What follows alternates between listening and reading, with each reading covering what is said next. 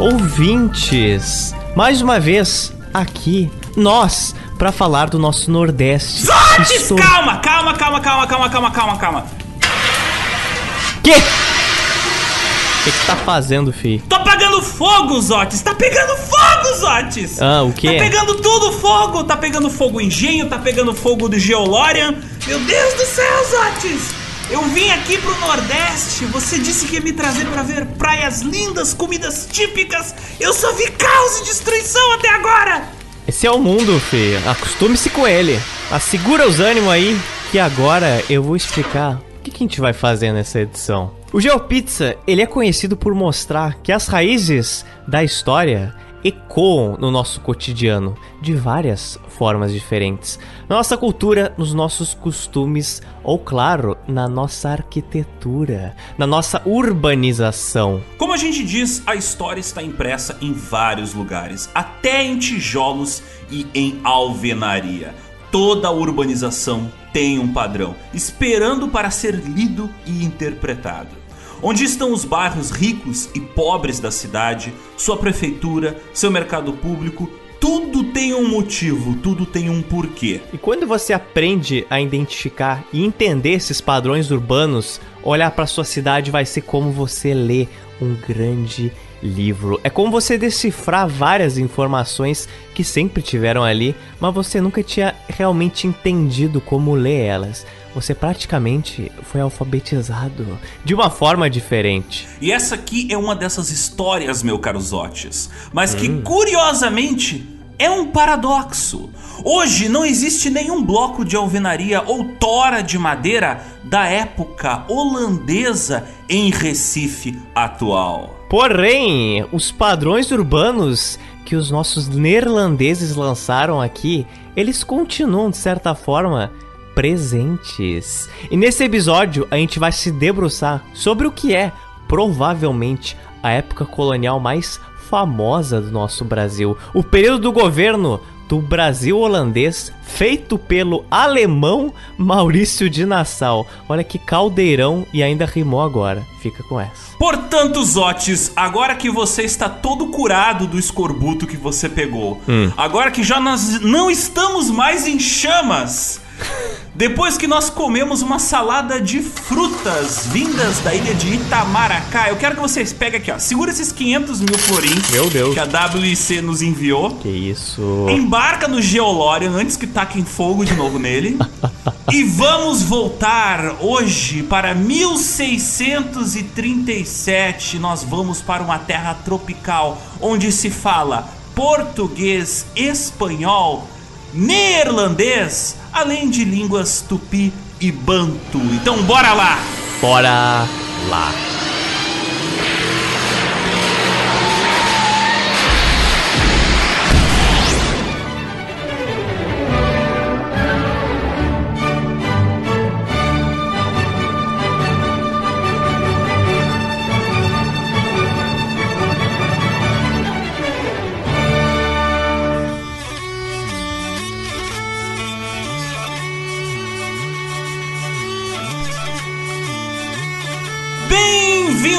Bem-vindos a mais uma edição do Geo Pizza. O podcast quinzenal de histórias políticas atuais e.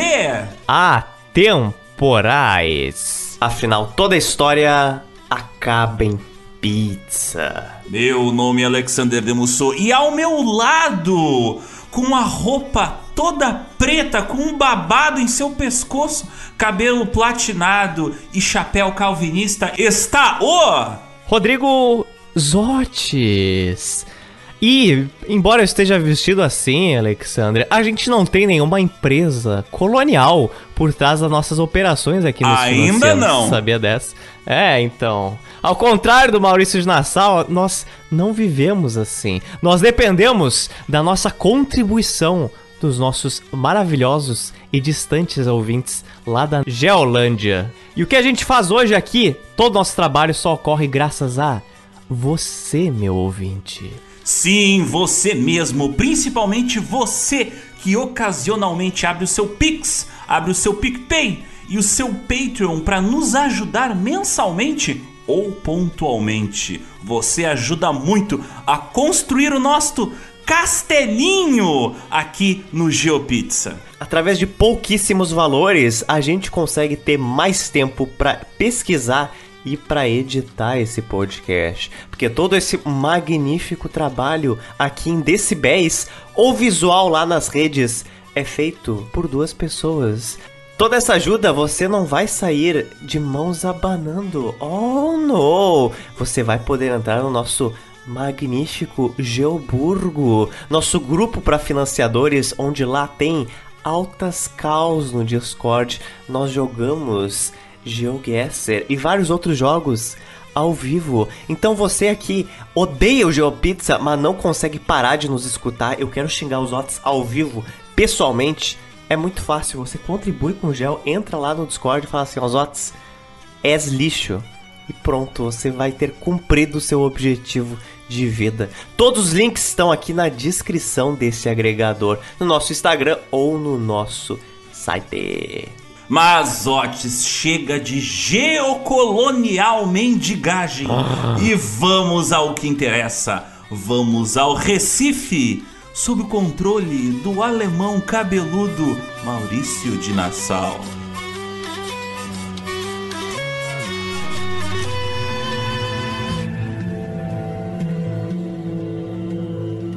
Preciso começar esse podcast de uma forma bem objetiva, Zotes.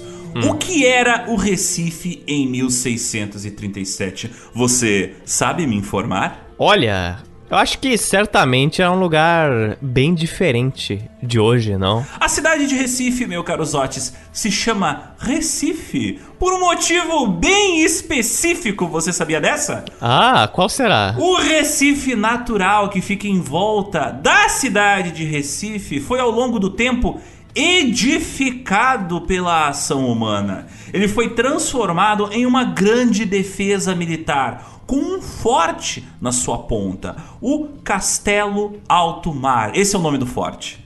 Então é Recife Inception. Recife dentro Recife. É que nem Fortaleza, Fortaleza Inception. E Recife ficava em uma planície propensa a inundações, formada por mangues, bem comum em todo o Nordeste, terraços marinhos, terraços arenosos, muitos bancos de areia e assim por diante. E como Alexander falou, tinha e ainda tá lá um grande recife natural vindo do sul e outro grande istmo de areia vindo do norte. Então eles entre muitas aspas, eles se encontravam, mas eles não se encontram, mas eles se aproximam bastante. E nessa época Recife tinha duas grandes ilhas para o seu interior dessas estruturas. Neste istmo de areia foi construído três fortes ao longo de quase um quilômetro cada um: o Forte São Jorge, Forte Brum e Forte do Buraco. Realmente para impedir qualquer invasão europeia que viesse pelo mar. E Recife não é uma cidade fácil de você descrever visualmente, não é mesmo? Por isso todo esse trabalho aqui, essa geoexperiência. O Recife era formado principalmente por duas grandes ilhas, como a gente falou. Uma delas era a ilha de Antônio Vaz, que estava mais próxima do interior, entre aspas, por assim dizer, do Pernambuco, que é o atual bairro de São José, e uma ilha mais afastada, por assim dizer, do continente de Pernambuco, que era a ilha de Recife, ilha de Recife em Recife. E essa ilha de Recife era o principal núcleo da cidade na época. Mas claro, não eram só de duas ilhas que era feita a cidade de Recife, mas de várias, várias outras que hoje não existem mais. No século XVII existiam em torno de nove ilhas, que foram aos poucos incorporadas às ilhas maiores nos séculos seguintes, através de o que? aterros. E é aqui que se contrasta a diferença da urbanização portuguesa com a neerlandesa. Porque a portuguesa ocupava grandes morros perto do mar, mas sempre em aclive, em terrenos bem acidentados e com uma vida voltada, nossos ouvintes já sabem, para a fazenda, para o engenho de açúcar ou para o pau-brasil.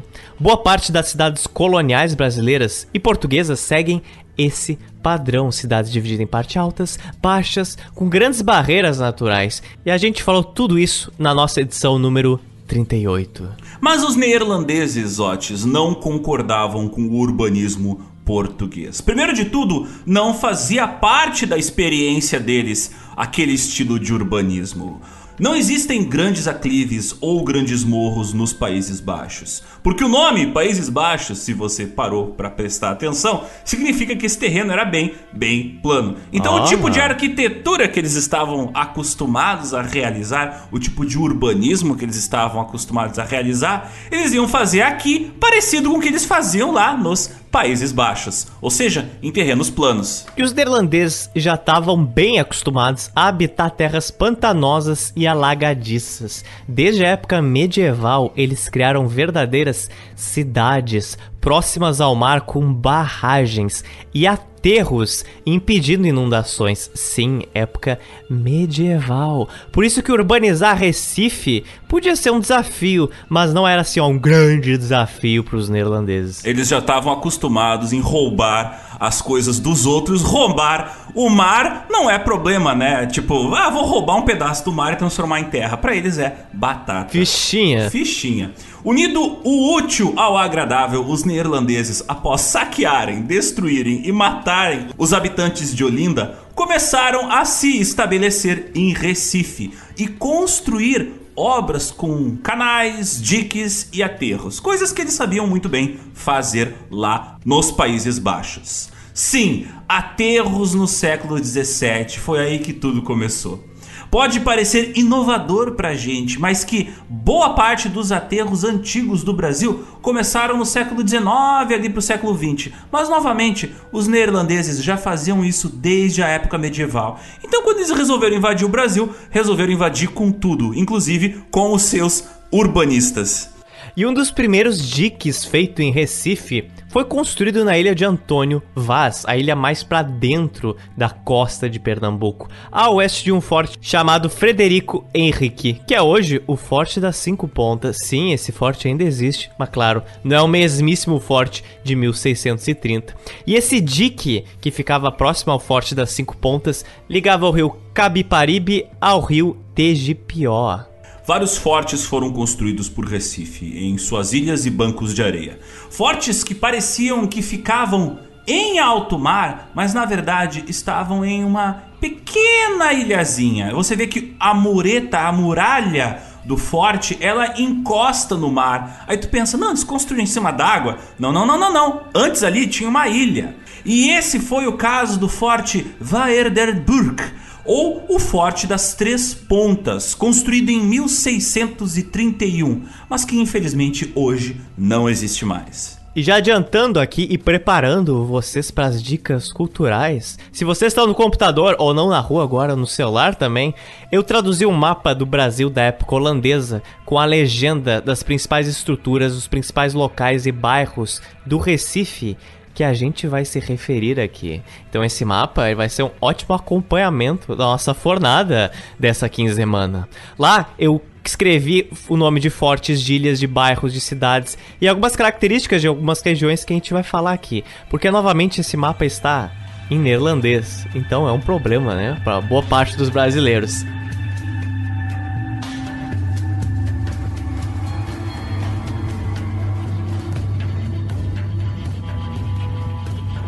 Mas a gente tá falando muito de fortes, de construções militares. Eu não quero falar disso, Zotes. Eu quero falar de pessoas como eu e você. Eu quero falar dos plebeus, das pessoas comuns. Então, Recife teve uma mini diáspora de Olinda, já que estes lugares perderam suas casas. Sabe o que encontraram em Recife além de fortes e bancos de areia? Um lugar com pouca estrutura a cidade passava por uma crise populacional. Não tinha esgotos e estava começando a ter os mais diferentes casos de doenças que você possa imaginar. Quando acumula muita gente, é claro, começa a juntar também doença, né? É um sinônimo de cidades nessa época. Então ali começou a ter casos de malária, sífilis, desinterias por causa do consumo da água né, de baixa qualidade, água suja.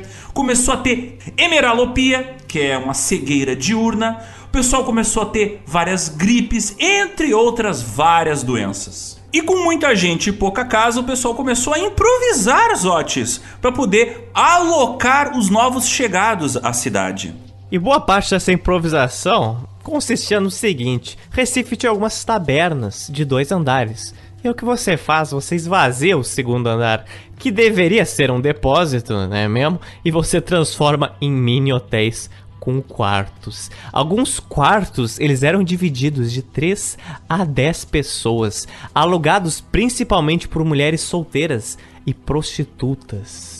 Recife tornou-se conhecida principalmente pelos seus sobrados cortiços ou sobrados bordéis, sendo a prostituição e o militarismo as principais profissões daquela vila. Que lugar divertido! Imagina a acústica Imagina, cara, acústica. É Tiro e putaria. Nossa senhora, imagina quando o pessoal bebia depois de receber o soldo. Nossa senhora. Cara, é no seu ouvido todas as piores ações humanas acontecendo do lado da sua cama. É barulho de orgasmo e barulho de morte, cara. É o ciclo da vida ali se fechando. E gente bebendo é. lá embaixo. É tudo de ruim. Quem não tá bebendo tá vomitando. de alguma doença. Mas enfim, o teólogo Gaspar Barléu chamado por Nassau para fazer relatórios sobre a cidade, disse que Recife era basicamente um grande prostíbulo. Ele cunhou uma frase bem famosa que dizia o seguinte: Não existe pecado ao sul do Equador. é, é, preciso bom brainstorm para fazer essa frase. Meus parabéns ao Gaspar Barléu.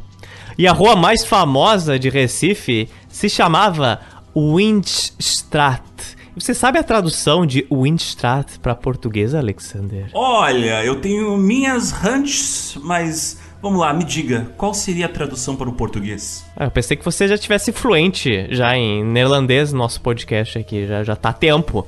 Mas ela se chamava Rua do Vinho em português. Por que será, hein? Por que será? Eu vou deixar para os nossos ouvintes se questionarem.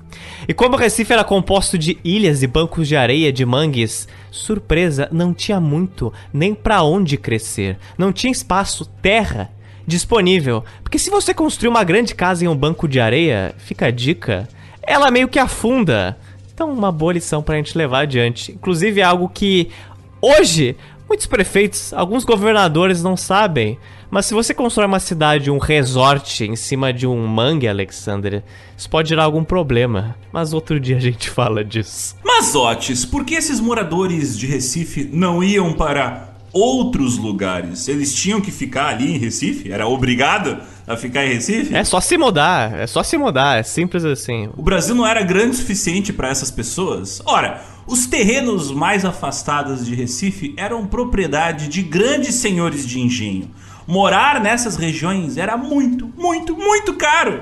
E agora, não só o interior de Pernambuco tava caro por causa dos senhores de engenho, mas Recife também tava caro. Porque chegou muita gente, teve crise imobiliária e muitos não conseguiram se manter.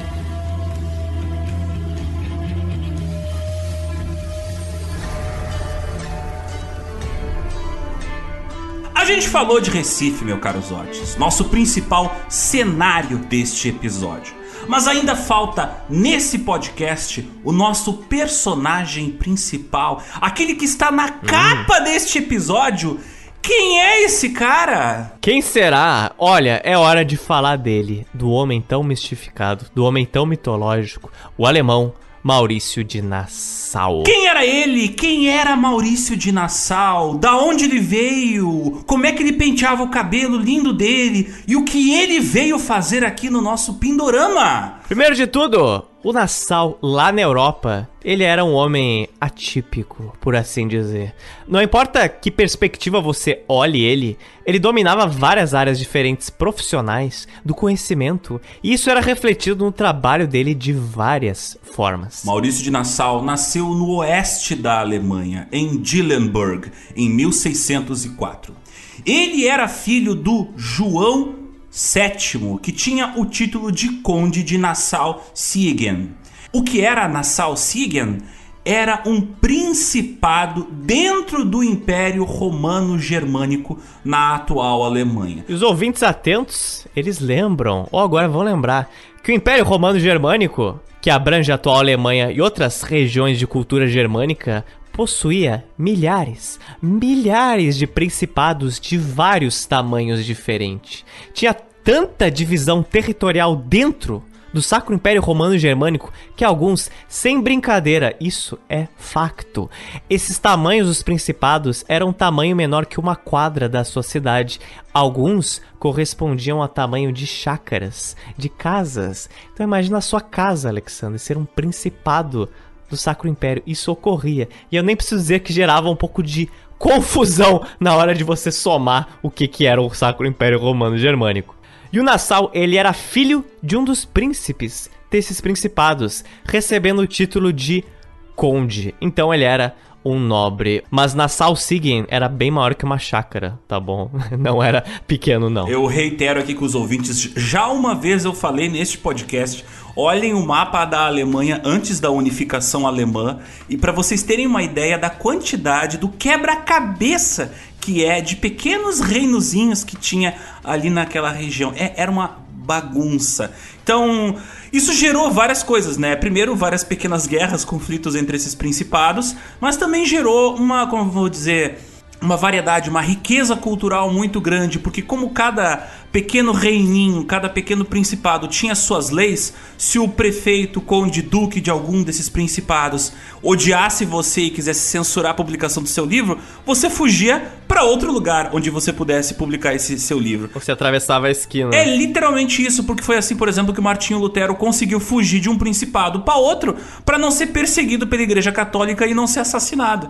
Então, tipo, essa variedade de pequenos reinos quebrados lá dava uma certa liberdade para quem precisava fugir, né, das merdas que aprontava em um lugar e daí ia para outro lugar fazer outras porcarias. Mas enfim, o Nassau, desde pequeno, ele tinha seguido uma área militar e acadêmica, pois na época não eram áreas tão dissociadas umas das outras, elas andavam juntas. Até porque na mesma época, né, alquimia e química era a mesma coisa. Então, né, ser militar e estudioso era meio que paralelo. Incrivelmente. Até uma curiosidade, você sabe, Zotes, quando é que a engenharia se separou da área militar? Não tenho ideia. Há menos de 200 anos atrás. A engenharia vem de engenhos de guerra militar. Todas aquelas máquinas de guerra militar eram feitas por engenheiros. Toda a área da engenharia veio da engenharia militar.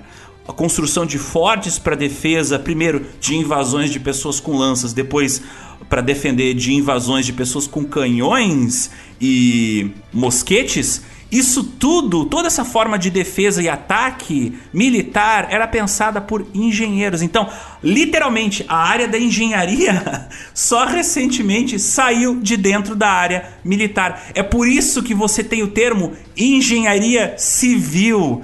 Porque foi quando a engenharia se dividiu em duas, a engenharia civil e a engenharia militar. A engenharia civil, ela surgiu depois depois da guerra de secessão americana, depois da guerra civil americana, porque um monte de engenheiros que se formaram dentro da área militar foram trabalhar para as empresas que faziam trens, que faziam linhas de trem. E aí eles falaram: opa, isso aqui não é engenharia militar, eu estou trabalhando com civis. Então aí surgiu o termo engenharia civil. Então eles descobriram em 1860 que era importante construir coisas para não matar gente, só para civil. Demorou um tempo, tranquilo. Mas desculpa o meu tangente, mas era importante falar isso, né? Originalmente, a maior parte das ciências que hoje são feitas, utilizadas para o bem, eram desenvolvimento militar. Mas enfim, o Nassau, nosso amigão aqui, loiro alemão, ele aprendeu a falar francês, latim, holandês e, claro, alemão, já que ele morava naquela Alemanha toda bagunçada. Ele era protestante e, quando tinha 17 aninhos de idade, um pequeno garoto, um garotito, em 1621 ele resolveu ingressar na área militar. Uma boa carreira naquela época.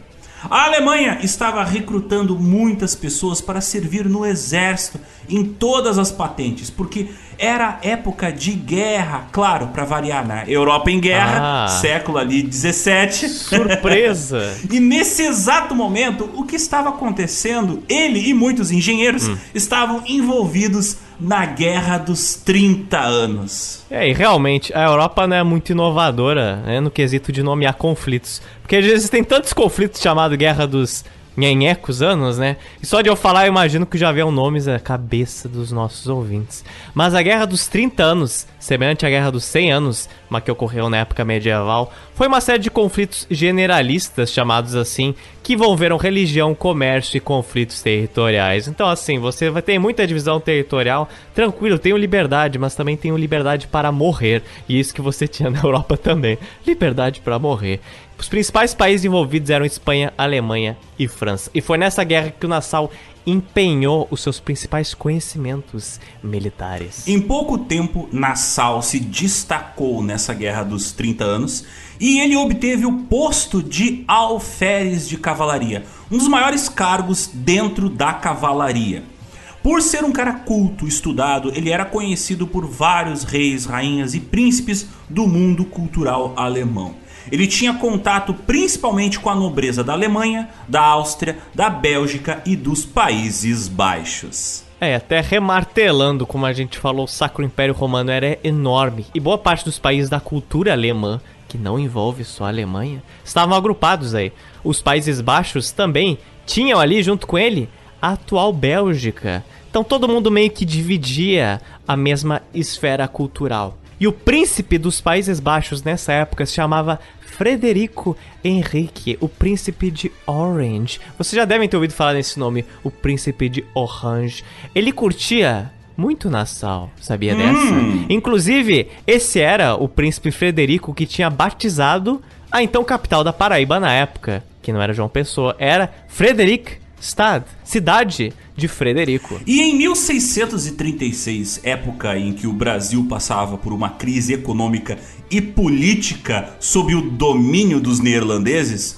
o príncipe Frederico ficou de cara com a WIC, a Companhia das Índias Ocidentais Holandesa, empresa responsável por controlar a colonização daquela região do Brasil.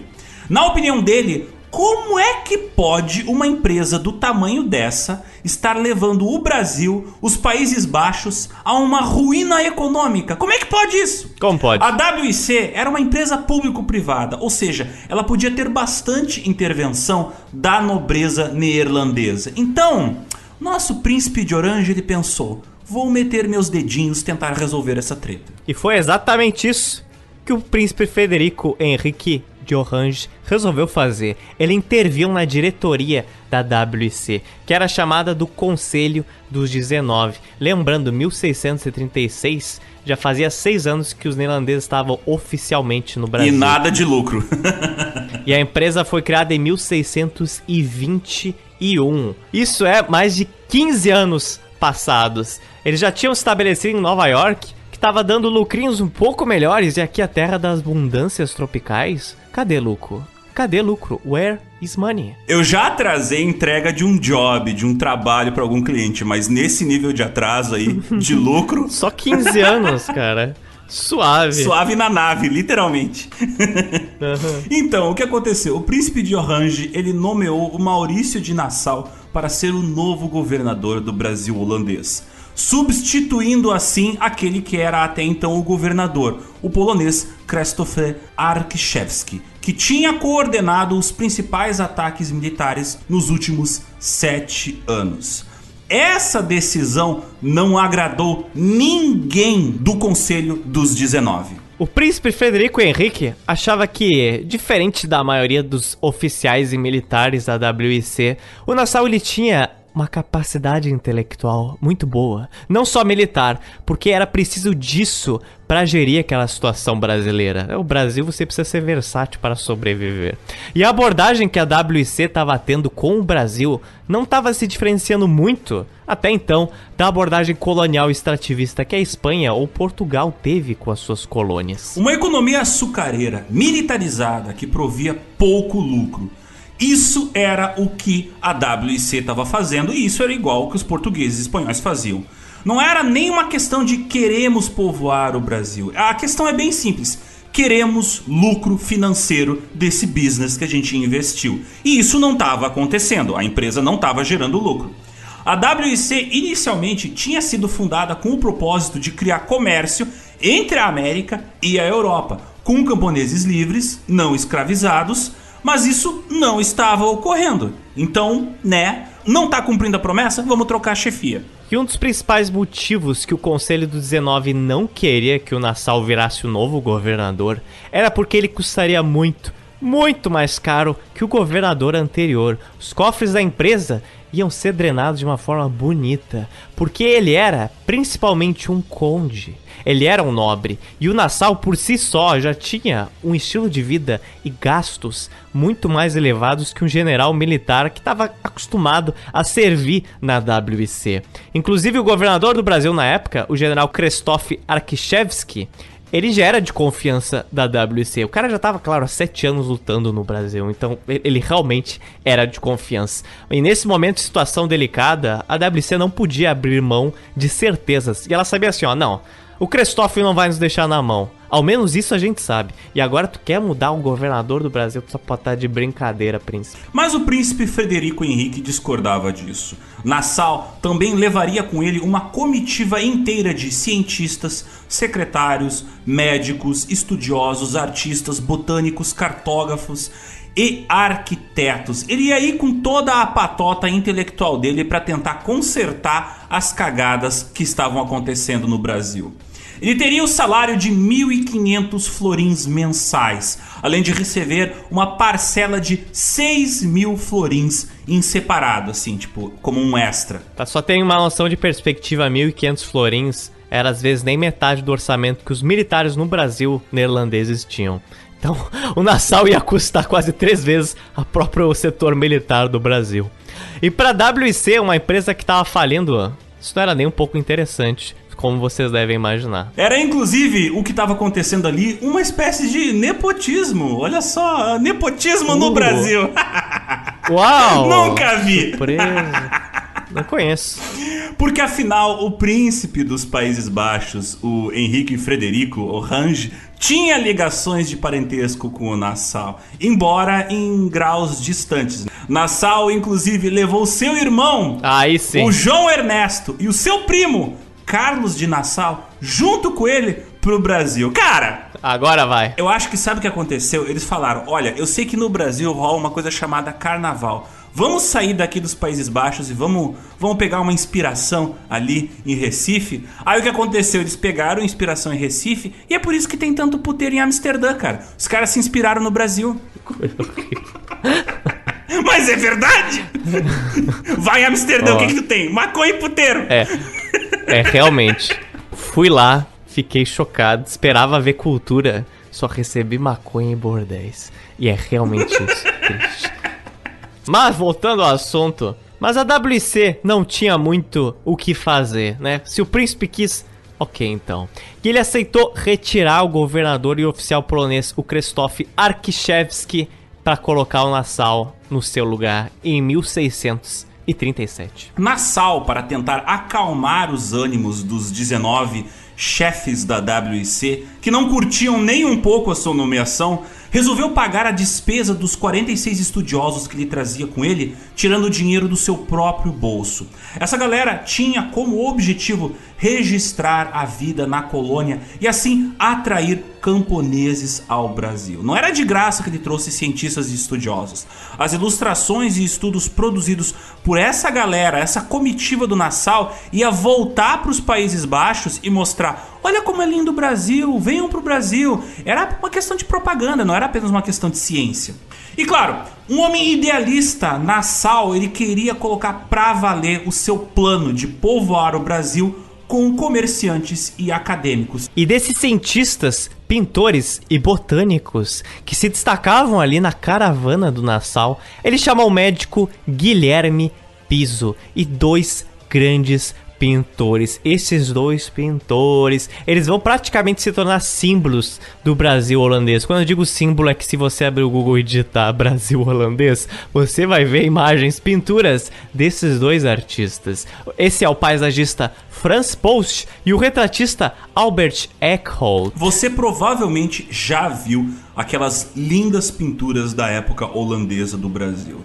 Que metade da pintura é um céu azul e a outra metade é mato com alguns poucos habitantes. Isso é clássico, assim, essas pinturas desse período do Brasil holandês. Essas são as pinturas do Franz Post. Afinal, ele era um paisagista. Então não foi à toa que ele foi escolhido para a comitiva de artistas ali e cientistas do nosso querido Nassau. É, ele pintava paisagens realmente. E aquelas outras pinturas que retratam pessoas dessa época, indígenas, africanos e bandeirantes, essas são do retratista do Albert Eckholt. Então é bem fácil de você diferenciar as duas. E outra coisa, vocês já ouviram na nossa edição passada o quanto eu falei da qualidade da pintura que era feita nos Países Baixos. Então, se tava sobrando artista lá nos Países Baixos, por que não trazer alguns aqui pro Brasil, né, Zotis? O que, que tu quer dizer com isso?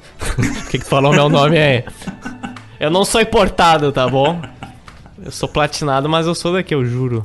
Após desembarcar no Recife em janeiro de 1637, Nassau pensou: vou fazer um post nas redes sociais. O que, que ele fez? Ele resolveu fazer uma carta. Ele escreveu um recadito, mandou ali um chamando na tele para os Países Baixos. Ele mandou lá uma cartinha para eles dizendo o seguinte: Salve galera! Não, brincadeira. Fui recebido com muitas honras, achando o país um dos mais belos do mundo. Pasmei e não acreditaria nessas maravilhas se não as contemplasse com esses olhos. Rasgam-se planícies numa extensão de 10 milhas a fio, regadas por cursos da água. Aqui e ali vagueiam animais que pastam em manadas de 1.500, 5.000, 7.000 cabeças. Só de habitadores carece a terra e pede colonos para povoar e cultivar os seus desertos. E chegando ao Brasil, ele se instalou na ilha de Antônio Vaz, a ilha mais próxima ao continente, ali de Pernambuco, mas a menos habitada. Lá, ele morou temporariamente em uma residência que foi construída originalmente por portugueses de onde já foi encarregado com a principal missão. Uma missão da qual ele não gostou nem um pouco: reestruturar a economia do país imediatamente, da forma que fosse preciso.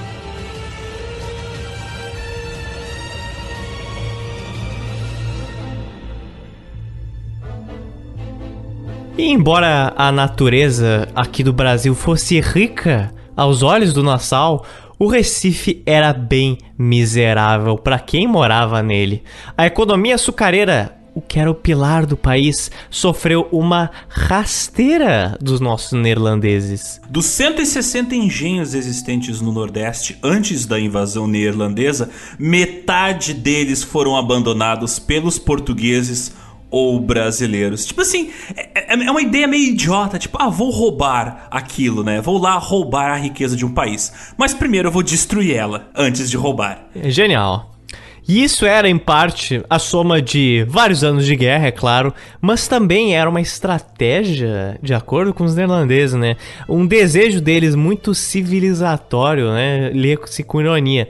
Porque, de acordo com eles, era preciso abandonar as fazendas e também voltar-se para o comércio, para as cidades. Mas, surpresa, tem um detalhe nisso não existem cidades no Brasil nesta época. Então, onde você vai fazer comércio? Eu não sei. Tem esse detalhe. Se não tem cidade, talvez tu tenha que inventar a cidade, né? Eles chegavam e falavam: parem de fazer açúcar, vão comercializar coisas. Mas comercializar o quê? Onde? Não sei. E onde? E onde? Não sei. Onde? Não sei. Aí não é comigo. Mas para de fazer açúcar. O Maurício de Nassau, ele era contra o trabalho escravizado de africanos, principalmente entre os próprios neerlandeses. Ele dizia o seguinte: Os holandeses voltaram ao costume de comprar e vender um homem, apesar dele ser a imagem de Deus, resgatado pelo sangue de Cristo. Escravo apenas por vício da natureza e do engenho.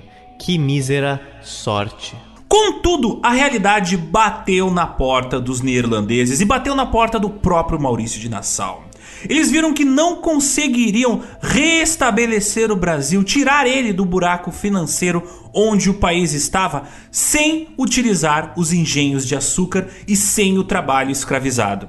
Mesmo que priorizassem o comércio, a coisa não iria melhorar de uma hora para outra. Não é mágica. Até o Maurício de Nassau transformar o Brasil na sua sonhada, vibrante nação cheia de cidades comerciais que ele tanto sonhava. Até lá era capaz de nem mais mesmo ter o Brasil. Os portugueses ou os brasileiros que eram filhos de portugueses de gerações passadas e nasceram já aqui, ou seja, brasileiros, eles só conheciam a vida rural e não o comércio. Você vai ensinar eles a comercializar? Como você vai fazer isso, né? Em 1639, o neerlandês Adrian van der Dussen escreveu o seguinte: A juventude portuguesa nessas terras também não está acostumada a aprender alguma arte ou ofício, mas é inclinada a toda ociosidade petulância e luxúria com as brasilianas e negras, o que para eles não é nenhuma vergonha. Paradoxalmente, os portugueses conheciam o Brasil, o clima, os alimentos, mas os neerlandeses não. Então a cultura ibérica e a cultura neerlandesa, bem, elas precisariam prosperar uma do lado da outra, precisariam caminhar juntas para poder tirar o Brasil do buraco econômico. O comércio precisaria do açúcar. E demoraram sete anos para os neerlandeses perceberem isso. Antes tarde que nunca, né? Foi nesse momento que eles botaram a mão na cabeça e pensaram que, putz, talvez, só talvez, destruir o pilar açucareiro desse país, pilar econômico, não tenha sido uma boa ideia, não é mesmo? Ora, ora. Mais tarde, Maurício de Nassau relataria o seguinte: Sendo o principal negócio ali o fabrico do açúcar, faz-se necessário para isso muitos esforços e singular conhecimento, porque ao engenho são dispensáveis um mestre de açúcar. Ele tem um banqueiro ou ajudante. Além disso, são necessários purgadores que fazem o açúcar branco, os escumadores, carreiros, feitores que dirigem os negros. Se essa informação não estiver certa, mostre-me um holandês que em Pernambuco até hoje seja oficial de fazer açúcar ou queira aprender ou de qualquer outro ofício e engenho. Sem tais escravos não é possível fazer alguma coisa no Brasil. Sem eles, os engenhos não podem moer, nem as terras ser cultivadas, pelo que necessariamente devem de haver escravos no Brasil e por nenhum modo devem ser dispensados. Se alguém sentir-se nisso agravado, será um escrúpulo inútil. É, ele mudou de opinião bem rápido então, né? Interessante. O Brasil faz isso com as pessoas. Elas chegam aqui, uau! A realidade aquele tapão gostoso na cara. É, o Brasil é aquele país que te decepciona constantemente, inclusive quem vem para cá. E como uma forma de, talvez, ele liberar a consciência pesada dele dessa contradição, muitos africanos que tinham sido convocados, leia-se, obrigados, né, a lutar no exército da WC durante as campanhas de ocupação e de conquista do Nordeste, foram alforreados mais tarde pelo próprio Nassau. Ele também começou a incentivar que os neerlandeses, ou os brasileiros, comprassem ou reconstruíssem os engenhos de açúcar, com um prazo de propriedade de seis anos, aqueles mesmos que ele tocava fogo ali anos anteriores. Esse era um sistema estabelecido pela WIC chamado de pequenos lucros, ou traduzindo para o neerlandês, Kleine Profitgen, que nada mais era do que um Ctrl-C, Ctrl-V do sistema financeiro português que já estava sendo aplicado antes da chegada dos neerlandeses, baseado no trabalho de escravizados. Os engenhos foram vendidos para interessados neerlandeses e também alguns portugueses, através de um financiamento da WC com até seis anos para você pagar. E assim, no final do primeiro ano de gestão do Maurício de Nassau, 62% da produção do açúcar já tinha voltado à forma como era em 1630, antes dos neerlandeses chegarem, com 99 engenhos moendo no Nordeste, do original de 160. A partir daí, Maurício de Nassau entrou no seu programa chamado de Groove Profitgen, ou, traduzindo para o português, grandes lucros, que nada mais era do que uma forma de ativar engenhos de açúcar por todo o Brasil holandês, não só em Recife ou em Pernambuco. Cerca de quatro anos depois da sua chegada, as exportações de açúcar cresceram 579%, saindo de 65 mil para 445 mil arrobas de açúcar sendo exportadas do Brasil para fora, para a Europa. Isso dá mais de 5 mil toneladas de sugar por ano. Dá para adoçar muito a Europa com esse açúcar, hein? Então, até agora, ninguém fez o que queria no Brasil. Queria comércio? Não teve. Queria cidade? Não teve. Queria acabar com a escravidão? Não conseguiu. Muito pelo contrário. Uma contradição viva. E o Nassau também mostraria que as suas ideias para um Brasil né, melhor, de acordo com ele, não são tão fáceis de executar. Porque no mesmo ano que ele chegou aqui em 1637, ele mandou uma expedição para Gana para roubar um forte chamado São Jorge de Mina dos espanhóis na África Ocidental. Esse forte, inclusive, seria responsável por um século mais tarde, no século XVIII, por transportar vários escravizados de Gana para Minas Gerais. Link com a edição do ciclo do ouro. Mesmo reconstruindo Pernambuco em cima do trabalho escravizado, Maurício de Nassau tentou transformar o comércio do açúcar em uma economia descentralizada. Mas por que fazer isso? Lembra que falamos da edição passada que em 1634 a WIC tinha quebrado o monopólio de mercadorias do Brasil? Uhum. Esse monopólio se manteve para vários outros produtos, principalmente os mais lucrativos, como já citado, o açúcar e o pau-brasil. Então, o Brasil não poderia comercializar açúcar com outros países ou colônias próximas. Só poderia comercializar esse açúcar com os Países Baixos. Porém, Nassau queria quebrar esse monopólio.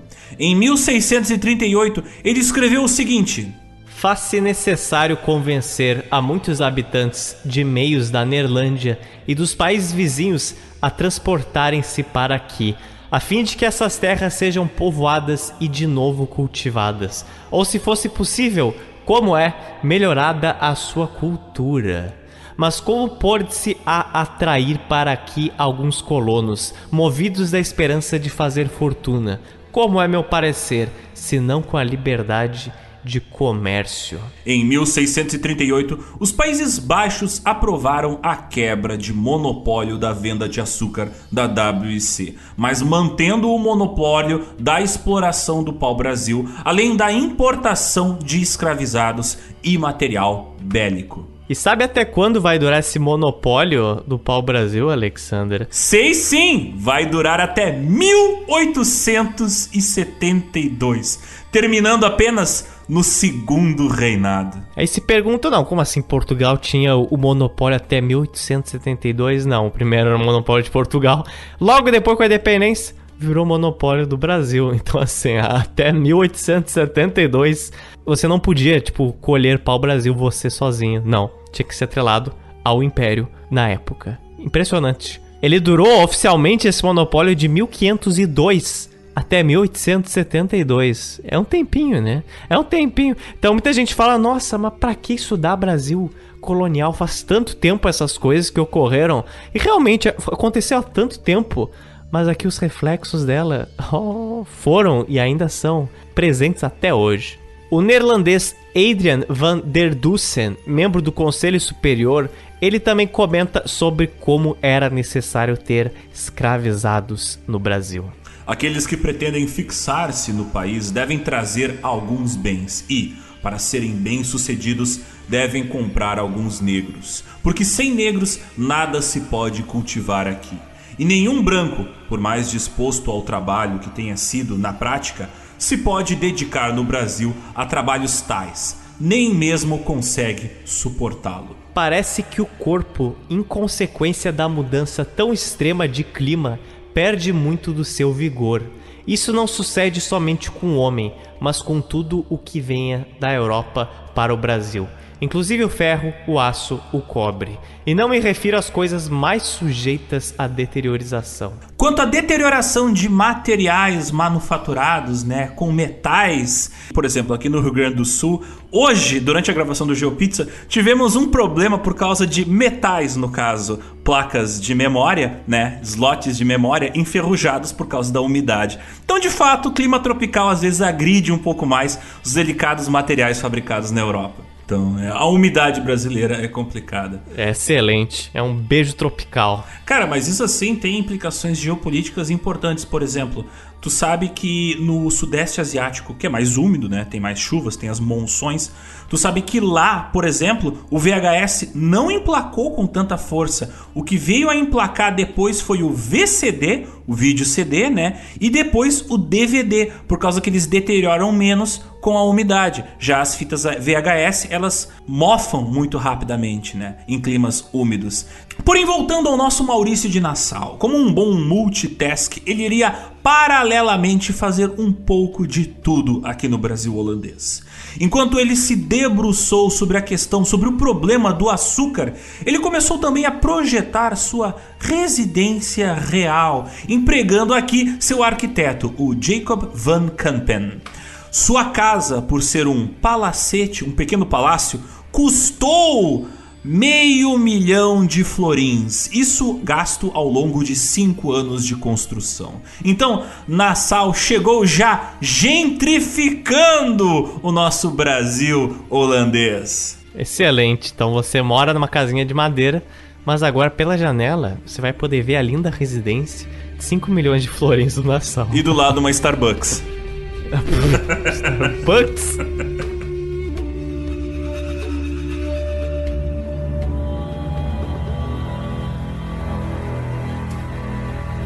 Bom, Nassau conseguiu fazer duas coisas que ele queria, ao menos. Ele conseguiu quebrar o monopólio do açúcar e construiu seu palacete. Mas o trabalho dele não pararia mesmo por aqui, não. Outra coisa que caiu no colo do Nassau, outro probleminha ali que pum, pulou no colo dele que nem um gato raivoso, foi a falta de liberdade religiosa no Brasil.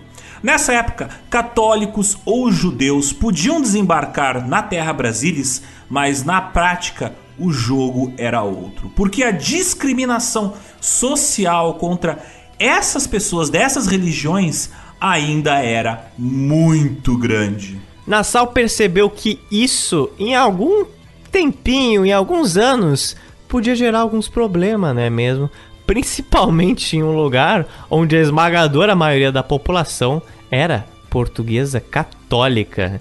Então realmente faz sentido, né? E ele mesmo testemunhou na Europa guerras que envolveram, né, lutas entre facções protestantes e facções católicas. Então ele sabia que tipo, olha, quando tem intolerância religiosa, costuma rolar morte. O chão costuma ficar lavado de sangue.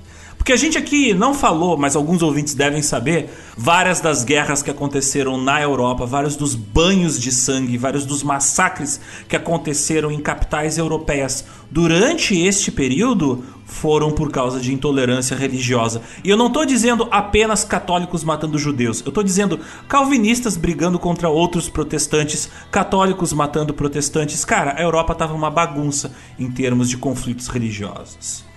Mas voltando aqui ao Nassau, ele escreve o seguinte para a diretoria da WIC. Ele manda uma cartinha para eles lá nos Países Baixos. Mesmo desejando que todos fossem da mesma fé que os senhores, é muito melhor tolerar benignamente as de outras religiões, pois seria um grande desrespeito do poder secular intervir nas questões religiosas, misturar o divino com o profano mundano.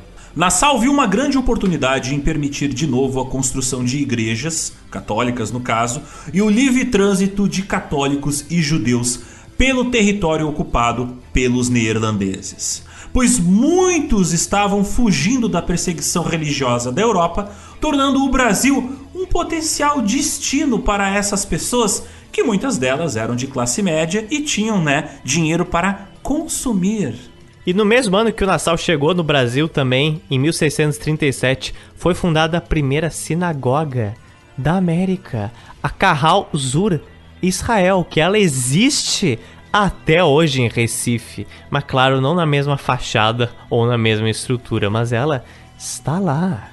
Nassau foi se ocupando do comércio e da urbanização de Recife, deixando a economia ser tocada pelos portugueses, permitindo, de uma forma até um tanto de vista grossa, né, permitindo mais rezas católicas. Essa era uma estratégia do Nassau também para atrair a galera para a vida, entre aspas, urbana que ele estava tentando criar em Recife, fazendo com que a galera fizesse suas missas em público, mas isso não rolava muito, Porque, por exemplo, os senhores do engenho, eles frequentemente faziam missas dentro dos seus próprios engenhos, em capelas que eles construíam lá dentro. Preferiam isso do que em Recife e em uma igreja onde eles poderiam ser discriminados. Em 1639, o neerlandês Adrian van der Dussen escrevia como os judeus se dedicavam ao comércio, o que, aos olhos dos cristãos ou calvinistas, era uma atividade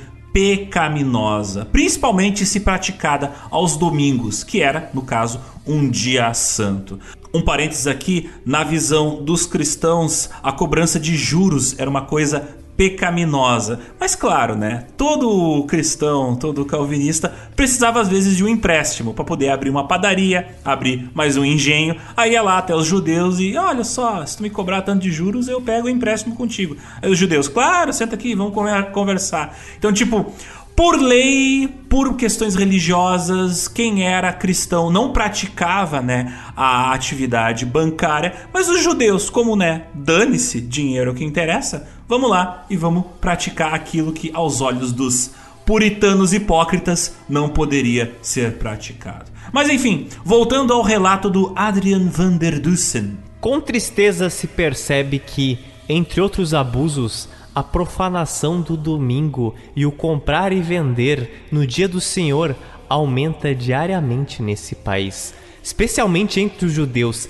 que mantêm suas lojas de portas abertas, mandam seus filhos à escola, fazem abertamente o seu trabalho manual, causando todo isto um grande escândalo e prejuízo à religião pública. Além disso, a ousadia quanto ao espiritual se torna tão grande que não somente se reúnem publicamente no mercado aqui no Recife, apesar da proibição do autogoverno, dando assim escândalos a outros. Mas ainda se preparam para construir ali uma sinagoga. Casam-se com cristãos, seduzem cristãos para o sacrílego judaísmo, circuncidam cristãos, usam cristãos como empregados nas suas casas e cristãs para suas concubinas. Então, tipo, tava começando ali algum tipo de tolerância religiosa, mas ainda assim o pessoal ficava chateado quando os judeus queriam se misturar com os cristãos. Para a maioria dos neerlandeses desacostumados com a vida na América, muitos achavam que o Brasil, religiosamente ou politicamente, era semelhante ao que o Adrian aqui falou era um sacrilégio. Era muito bonito a tolerância, né? Pregada em Amsterdã, mas no Brasil era difícil ter essa tolerância. Porém, com a economia açucareira melhor restabelecida, agora o Brasil estava mais maquiado, por assim dizer, para os estrangeiros que chegavam de fora. Mas, inevitavelmente, quando chegavam aqui, aportavam aqui, eles percebiam que isso aqui era um caos meio doentio. Infraestrutura? Um pouquinho, bem pouco, um pouco melhor só. A ilha de Recife tornou-se o local mais habitado, enquanto que onde o Nassau morava, né, na ilha mais ao interior do continente, a ilha de Antônio Vaz, já era um lugar um pouco menos habitado. E mesmo com o Maurício de Nassau sendo o novo governador do Brasil, isso não interrompeu os planos da WIC de roubar outras partes do Nordeste ali das mãos dos espanhóis. E o Nassau começou a ficar de cara com essas campanhas militares, porque enquanto era desprendido e financiado muita grana para isso, o Recife não tinha quase nenhuma infraestrutura. Para ter ideia, sabe quantas pontes tinha em Recife nessa época? Uma cidade feita de ilhas, várias ilhas, inclusive tem duas principais, mas tinham várias outras. Quantas pontes? Zero. Zero. Zero bridges. Para ir da ilha de Antônio Vaz até Recife, você tinha que dar uma volta enorme em Recife, indo até a falecida Olinda, entrando no istmo de areia e aí só chegando na ilha de Recife. Ou você pega um barco também, essa opção. Então vocês vão perceber que, basicamente, em quase todas as questões feitas pela WC ou pelo Nassau, vai ter conflito entre esses dois personagens. Vai ser praticamente uma guerra conspiratória. Um tentando impor ao outro as suas vontades e um tendo que ceder ao outro eventualmente. O único lado, entre grandes aspas, positivo para a economia do Brasil dessas incessantes campanhas militares da WIC no Nordeste é que isso gerava emprego para muitos desempregados que desembarcavam em Pernambuco. Porém, as chances de você morrer de escorbuto eram bem altas. Mesmo com o maior fluxo de escravizados vindos para o Brasil, alguns colonos brancos de Recife, inclusive, tão desempregados, pobres e famintos que eles estavam, iam trabalhar nos engenhos de açúcar, lado a lado com os escravizados africanos, por causa da falta de mão de obra escravizada na região. E é por isso que o próprio Nassau iria investir em outras campanhas para se apossar de fortes europeus na costa da África. Em 1641, ele liderou uma expedição para capturar Angola dos espanhóis e consegue. Mas o que era mais urgente, mais urgente que tudo isso, era dar mais estrutura para a cidade de Recife. Maurício de Nassau resolveu estipular um tipo de plano diretor para urbanizar finalmente a cidade. Plano no qual toda a nova edificação deveria ser construída seguindo esse plano. Seria este o momento que todos esperavam, a grande urbanização de Recife promovida por Maurício de Nassau? Finalmente o GeoPizza vai falar de uma vez por todas do plano arquitetônico de Recife, meu caro Zotes? Eu te pergunto, agora é a hora de falar da construção de Recife? Finalmente, os ouvintes eles dão play, é que nem aquele meme da criança virando a cara quando recebe uma colher. Ela tá esperando uma coisa, espera a urbanização e aí recebe uma hora de introdução ao tema. Ah, não quero isso, mas vocês vão ter o que vocês querem. Mas Otis, o GeoPizza não é o podcast de história que os ouvintes querem. É o podcast de história que os ouvintes precisam. E quando você vai pesquisar sobre o Brasil holandês, você vai ver assim que, uau, Nassau é um grande urbanista, um grande arquiteto. Mas na verdade, quem ficou encarregado de fazer boa parte dessas coisas não foi ele. Foi o arquiteto Peter Post. Então, embora grandes feitos na história sejam resultado de várias mentes trabalhando juntas, como Albert Einstein e a sua esposa, a Elsa Einstein, às vezes só uma pessoa é lembrada na história quem pagou pela obra que levou o nome, né? Infelizmente, sempre costuma ser assim, né?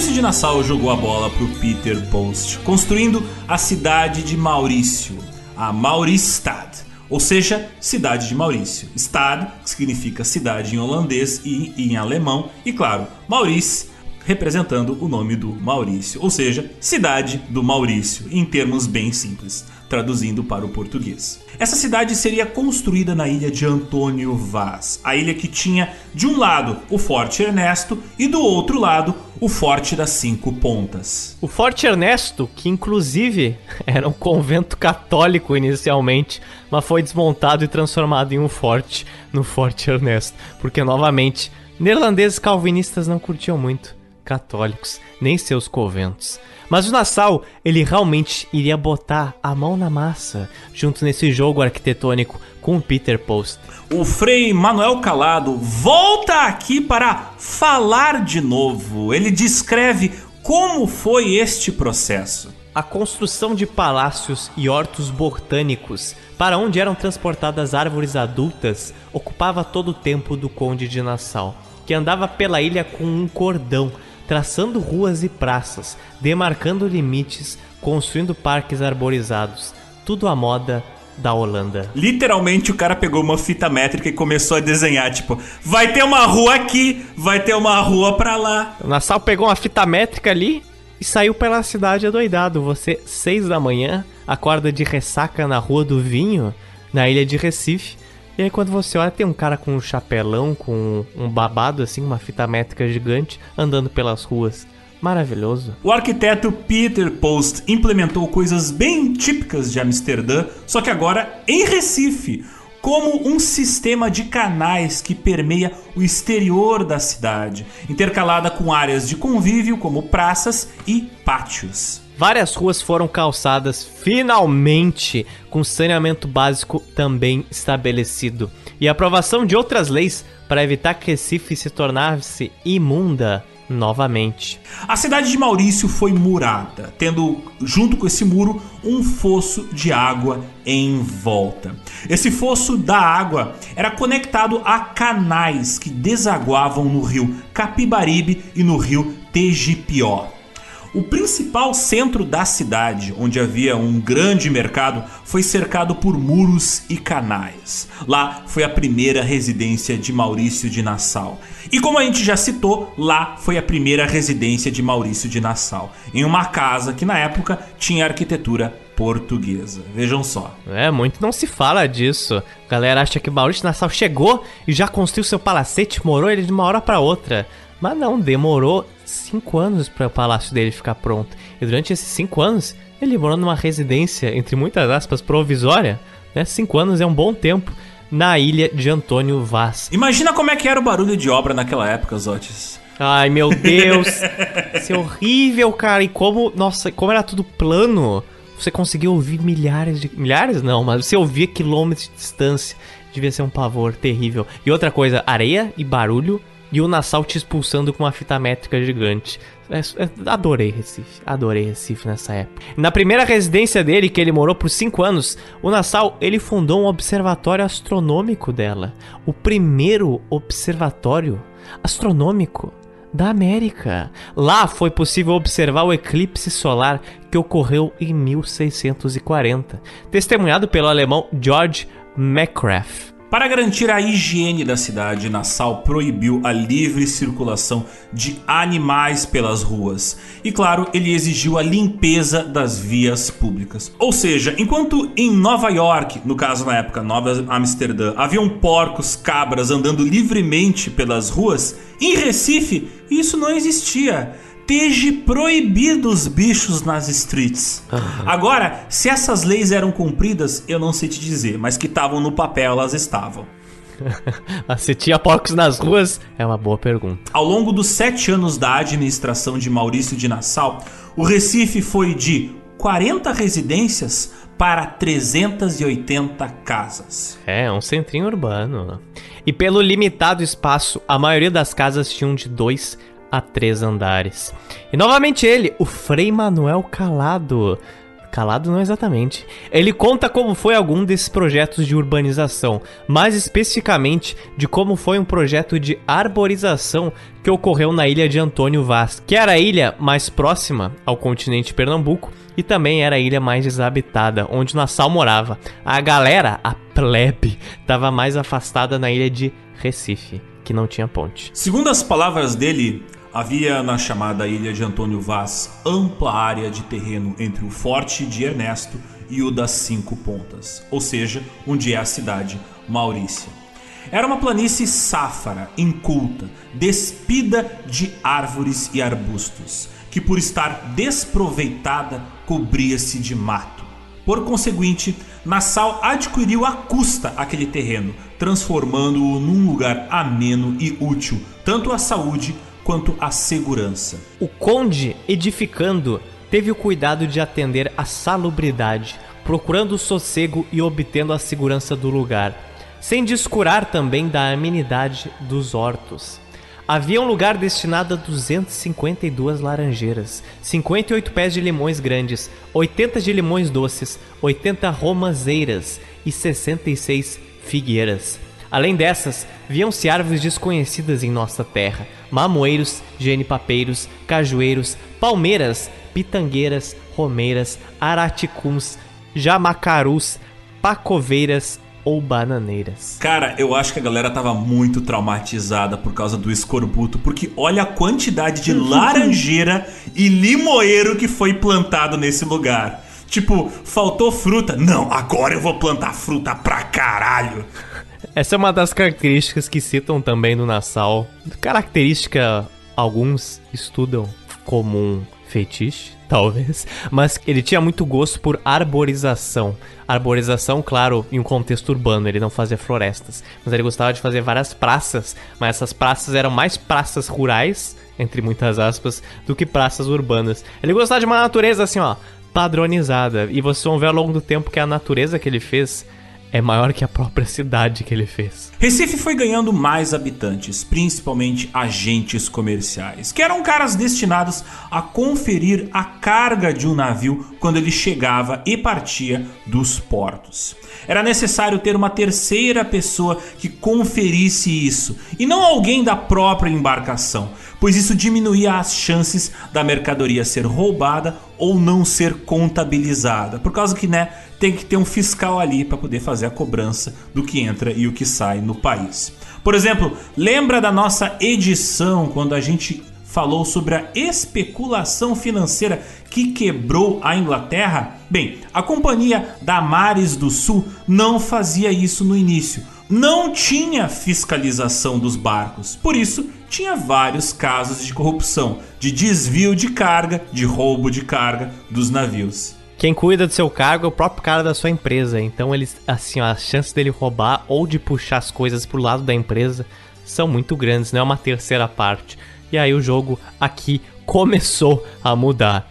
E com o maior número de habitantes, Recife começou a ter cada bairro dividido de acordo com a profissão deles, como o bairro dos operários, dos soldados, dos marinheiros, das prostitutas e de vários outros. Tinha bairros também das nacionalidades, bairro dos franceses, ingleses, poloneses, turcos, africanos, espanhóis e claro, holandeses. Mas lembrando, não são bairros que nem os bairros de hoje em dia, são normalmente até esquinas, porque a cidade não era lá aquelas coisas, mas para uma época do século 17 na América, uh, era alguma coisa. Quer dizer, comprar as cidades espanholas não era muita coisa nessa época, mas com as outras portuguesas, realmente. No Brasil, Maurício de Nassau ganhou mais poderes que o último governador polonês. Ele recebeu mais autonomia para fazer o que quisesse ali no Brasil holandês. Ele agora acumulava o cargo de Conselho Político e Justiça, sendo o governador,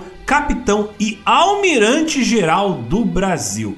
Abaixo dele vinha o Conselho de Justiça. Abaixo do Conselho de Justiça tinha o Alto Conselho. E abaixo do Alto Conselho tinha a Câmara de Escabinos. O que era a Câmara de Escabinos?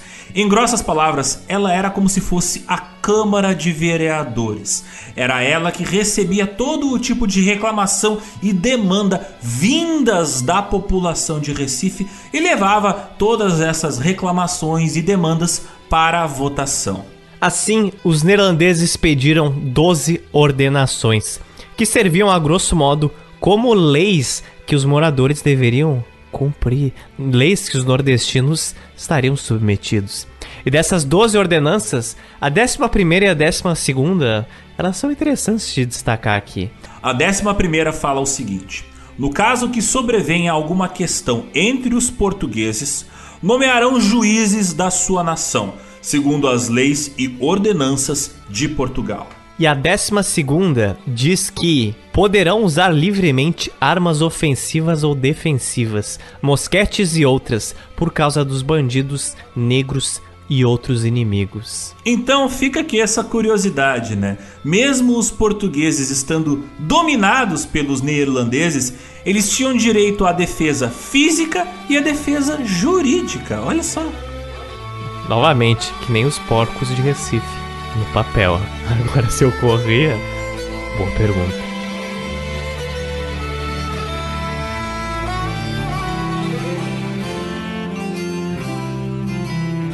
E com a maior urbanização da sua cidade, Maurícia, o Nassau resolveu conferir ali como é que estavam indo as obras do seu palácio real que aquele palácio que ele mandou edificar quando ele tinha chegado em Recife em 1637. Mas esse palácio só seria concluído de facto em 1642. Esse seria o Palácio de Friburgo, ou Palácio das Duas torres, no qual é dito que ele construiu com as suas próprias finanças. O Lala, riquinho ele, né? Devia ter grana para construir palácio aqui no Brasil. O Palácio de Friburgo não ficava tão longe assim da antiga residência de Nassau, aquela casa que tinha a arquitetura portuguesa que nós falamos antes, e na qual ele morou durante cinco anos. A única diferença agora é que esse palácio do Nassau ficava do lado direito do Forte Ernesto, enquanto que a antiga residência do Nassau ficava no lado esquerdo do Forte Ernesto. O Frei Manuel Calado, que novamente fala muito. Fala muito. Ele nos dá testemunho de como era o Palácio de Friburgo.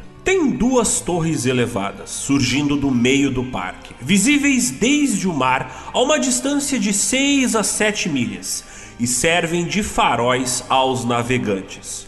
Uma delas, tendo no topo uma lanterna e jorrando sua luz nos olhos dos nautas, atrai-lhes a vista para si e para o forte da costa, indicando-lhes a entrada segura e certa do porto. O cientista inglês P.J.P. Whitehead, ele descreveu que no jardim de Friburgo, desse palácio... Nesse jardim, transplantou com sucesso aproximadamente 2 mil coqueiros adultos de até 60 ou 80 anos, que mandou trazer de locais distantes até 4 milhas. Além de laranjeiras, limoeiros, romanzeiras, genipapeiros, mangabeiras, mamoeiros, pitangueiras, bananeiras, ervas, legumes, plantas ornamentais e medicinais. E o Frei Calado, ele não para de falar, ele continua descrevendo o local. Diante do palácio estende-se uma bateria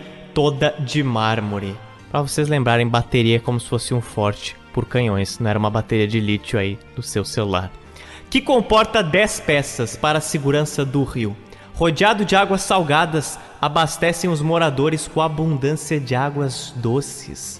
O conde também ali trazia todas as castas de aves e animais que pôde achar. E como moradores da terra lhe conheciam a condição e o apetite, cada um lhe trazia a ave ou animal esquisito que podia achar no sertão.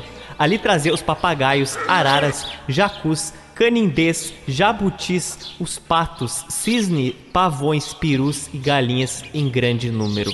Tantas pombas que não se podia contar. Ali tinha os tigres, a onça, o tamanduá, o bugio, o coati, o sagui, as cabras do Cabo Verde, os carneiros de Angola, a cutia, a paca, o porco javali e grande multidão de coelhos. Contém esse mesmo parque três piscinas amplíssimas, providas de todo o gênero de peixes. Conforto valiosíssimo para a população quando falta mantimento. Há outros viveiros ainda nos limites do parque, mesmo no rio, fechados por cercas, os quais fornecem larga cópia de peixe na maré ascendente. Mais de uma vez já aconteceu que uma só pesca rendeu aos donos 100 florins, lucro bastante avultado. Ou seja, que o Palácio de Friburgo não era só um palácio, era também um grande complexo, com jardins zoológicos e viveiros de peixes. E esses viveiros de peixes, eles eram realmente enormes, porque de acordo com o mapa aqui do Brasil holandês de 1644 do Cornelius Golijat, ele era esse viveiro umas três vezes maior que o próprio palácio de Friburgo. Era muita água, era muito peixe. E esses animais eles eram vindos de todo o Brasil, servindo não só para o lazerzinho do Nassau, mas também servia para alguns estudos botânicos e também servindo de zoológico de alguns cientistas como do George Markgraf e do Willem Piso. Essa era a residência de Nassau. Mas agora, em um país tropical, Nassau queria ter também uma casa de veraneio uma casa de descanso para tirar, sei lá, umas férias. Não acha isso justo, meu caro Zotes? Não. Nem um pouco. Mas ele construiu essa casa de veraneio mesmo assim. O chamado Palácio da Boa Vista, do outro lado da ilha de Antônio Vaz, na margem do rio Capibaribe. E novamente, se você aí não abriu o mapa que eu falei no início desse episódio, que eu tive aí o trabalho de legendar, Você deve estar sentindo falta dele agora. Então vai lá, dá uma olhadinha, que você vai achar o Palácio de Boa Vista legendado lá. E uma das coisas que também marcou os habitantes de Recife foi a inauguração e ampliação de um grande dique. Aquele dique que eu falei no início do podcast, ligado ao Forte das Cinco Pontas, a oeste do Recife, onde hoje passa a atual Rua Imperial. O Frei Manuel Calado descreve sobre esse dique e ele fala aqui: Por um dique ou levada, a água do rio Capibaribe entrava pela barra, pelo qual o dique entravam canoas, batéis e barcas, para o serviço dos moradores. O conde também ali fez uma casa de prazer, que lhe custou muitos cruzados. E essa casa, que o Frei Manuel cita, é o Palácio da Boa Vista. É, no caso, o prazer que ele cita é o prazer de tirar férias, não era um puteiro, tá, gente? Até onde se sabe. Até onde se sabe.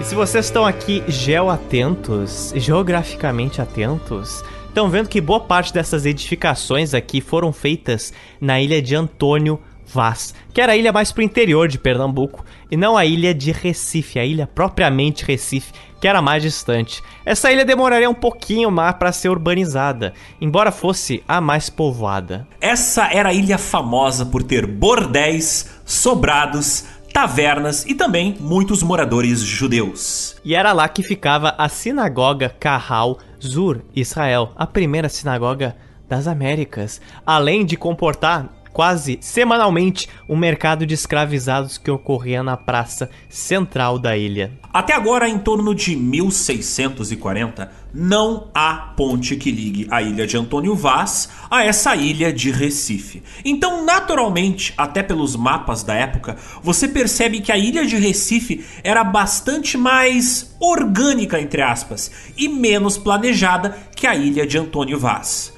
Um dos maiores contrastes de Recife era a cultura neerlandesa com a cultura portuguesa. As duas não se misturavam, não se curtiam muito não. Acho que a gente já deixou isso bem evidente. E isso gerava diversos registros curiosos por parte de outros neerlandeses que escreviam relatos sobre esse confronto cultural. Em 1639, o neerlandês Adrian van der Dussen escrevia o seguinte: Quanto à profanação dos domingos, que nesse país se acomete muito grosseiramente em quase todos os lugares, com cantos e pulos, trabalhando abertamente, comprando e vendendo, embriagando-se e jogando, e praticando muitas diversas voluptuosidades e excessos, provocando altamente a cólera de Deus, julga-se de extrema necessidade e insistência com Sua Excelência e os conselheiros supremos, para que sejam imediatamente evitadas todas essas profanações e violações do domingo. Mas quais eram essas tais profanações, Otis, hein? Quais eram elas? Olha, acho que muitas, pelo visto. Bem, Brasil, né? O que, que não é profano?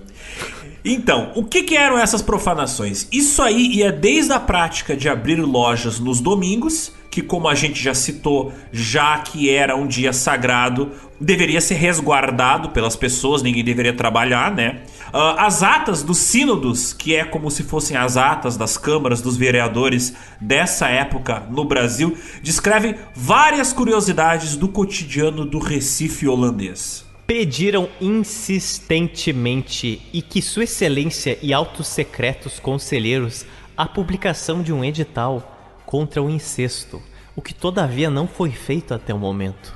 Também que cada um deve ter sua própria mulher e que impeça entre os mesmos, tanto quanto possível, a prostituição e o adultério. Aconselha-se impedir o casamento de negros com brancos, tanto quanto possível observou-se que quase todos os senhores de engenho da nossa nação, da mesma forma que os portugueses, começam a moagem nos seus engenhos justamente ao domingo, por nenhum outro motivo a não ser que tal é o uso desse país. E agora ele começa a citar vários exemplos de profanação, que é uma boa forma de você ter uma boa dimensão de como é que era a vida social no Brasil holandês. Não era aquela coisa bonita que muita gente imagina. Olha só, tudo era uma estética front post no Brasil holandês. Você vivia em grandes matos assim. Não, não era bem assim. O que, que acontece em seguida? Veja só. Então, aqui vão alguns relatos, tá? Primeiro deles: há uma mulher vendida pelo seu próprio marido por sete soldos, morando na Paraíba, vivendo ainda com o comprador em adultério. O segundo relato: o guardião mestre no Recife tem, ao lado da sua própria mulher, ainda uma mulata, com quem vive em adultério. Terceiro relato, olha que interessante. Maria Van Goeden Hughes, apesar de ter seu próprio marido, vive com um judeu, de quem tem inclusive um filho, continuando dia após dia nesta situação. E o quarto relato, Edward Bunt e Agneta Hessels vivem amancebados, ou seja, é quando as pessoas vão casar, mas ainda não casaram, mas estão juntos, sem querer oficializar seu casamento, apesar de terem sido feitos os proclamas há um ano. Então você veja bem, né? Nada mais que uma grande ata de fofocas esses documentos aqui que mostram a vida colonial aqui no Brasil quando vista pelos olhos dos neerlandeses, que até são meio exageradamente puritanos, né? Em alguns casos, vender a esposa eu acho meio errado. Agora, tipo, Viver amancebado, tá de boas, bagulho moderno, ninguém precisa. Pois é, Ninguém né? precisa oficializar o casamento, tão junto, sem chifrar não tem problema. E pelo visto, né, de acordo com esses relatos, casamento e fidelidade aqui no Brasil colônia era até bem raro, né? Galera era complicada. Uma joia e relíquia pouco encontrada nesse Brasil, casamento fiel. Mais fácil encontrar ouro em Minas do que marido fiel no Brasil. Então, GeoPizza nada mais é do que um Uma denúncia da putaria que rolava aqui no Brasil. Então, o trabalho do GeoPizza nada mais é do que stalkear épocas coloniais, épocas antigas e dar exposed nessas vidas antigas vários séculos mais pra frente para milhares de pessoas. Somos fofoqueiros, Alexander.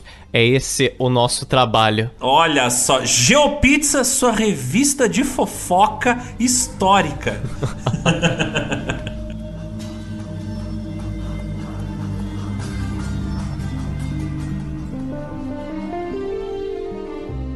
O Adrian van der Dussen, que era membro do Conselho Supremo do Brasil holandês, o mesmo que falou da- de várias profanações aos domingos, ele faz vários relatos detalhados do seu ponto de vista, é claro, das populações do Brasil holandês. Os holandeses assalariados pela companhia, no caso a companhia, né, a WIC, estão em número considerável, com oficiais e soldados contribuindo para o povoamento do país.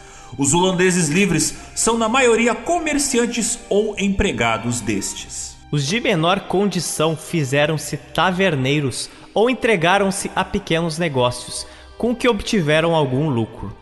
Contribuíram também para aumentar as construções e a população de Recife, a ponto de não haver agora terreno vago. Olha só que curioso, né? Estamos no Brasil colonial e esse cara diz o seguinte: a ponto de não haver agora terreno vago. Aquilo devia ter realmente uma enorme densidade populacional. Quer dizer, ah, os caras tinham espaço no Brasil, mas conseguiram copiar a falta de espaço que tinha nas terras neerlandesas. É, é incrível isso. O pior dos dois mundos. É, maus hábitos são difíceis de tirar da cabeça dos colonizadores. E ele continua: artifícios como ferreiros, carpinteiros, pedreiros, caldeireiros, alfaiates, sapateiros, marceneiros, fabricantes de cadeiras, vidraceiros e outras mais profissões, chegando aqui com os seus instrumentos, tornar-se-ão ricos, porque muito desses artifícios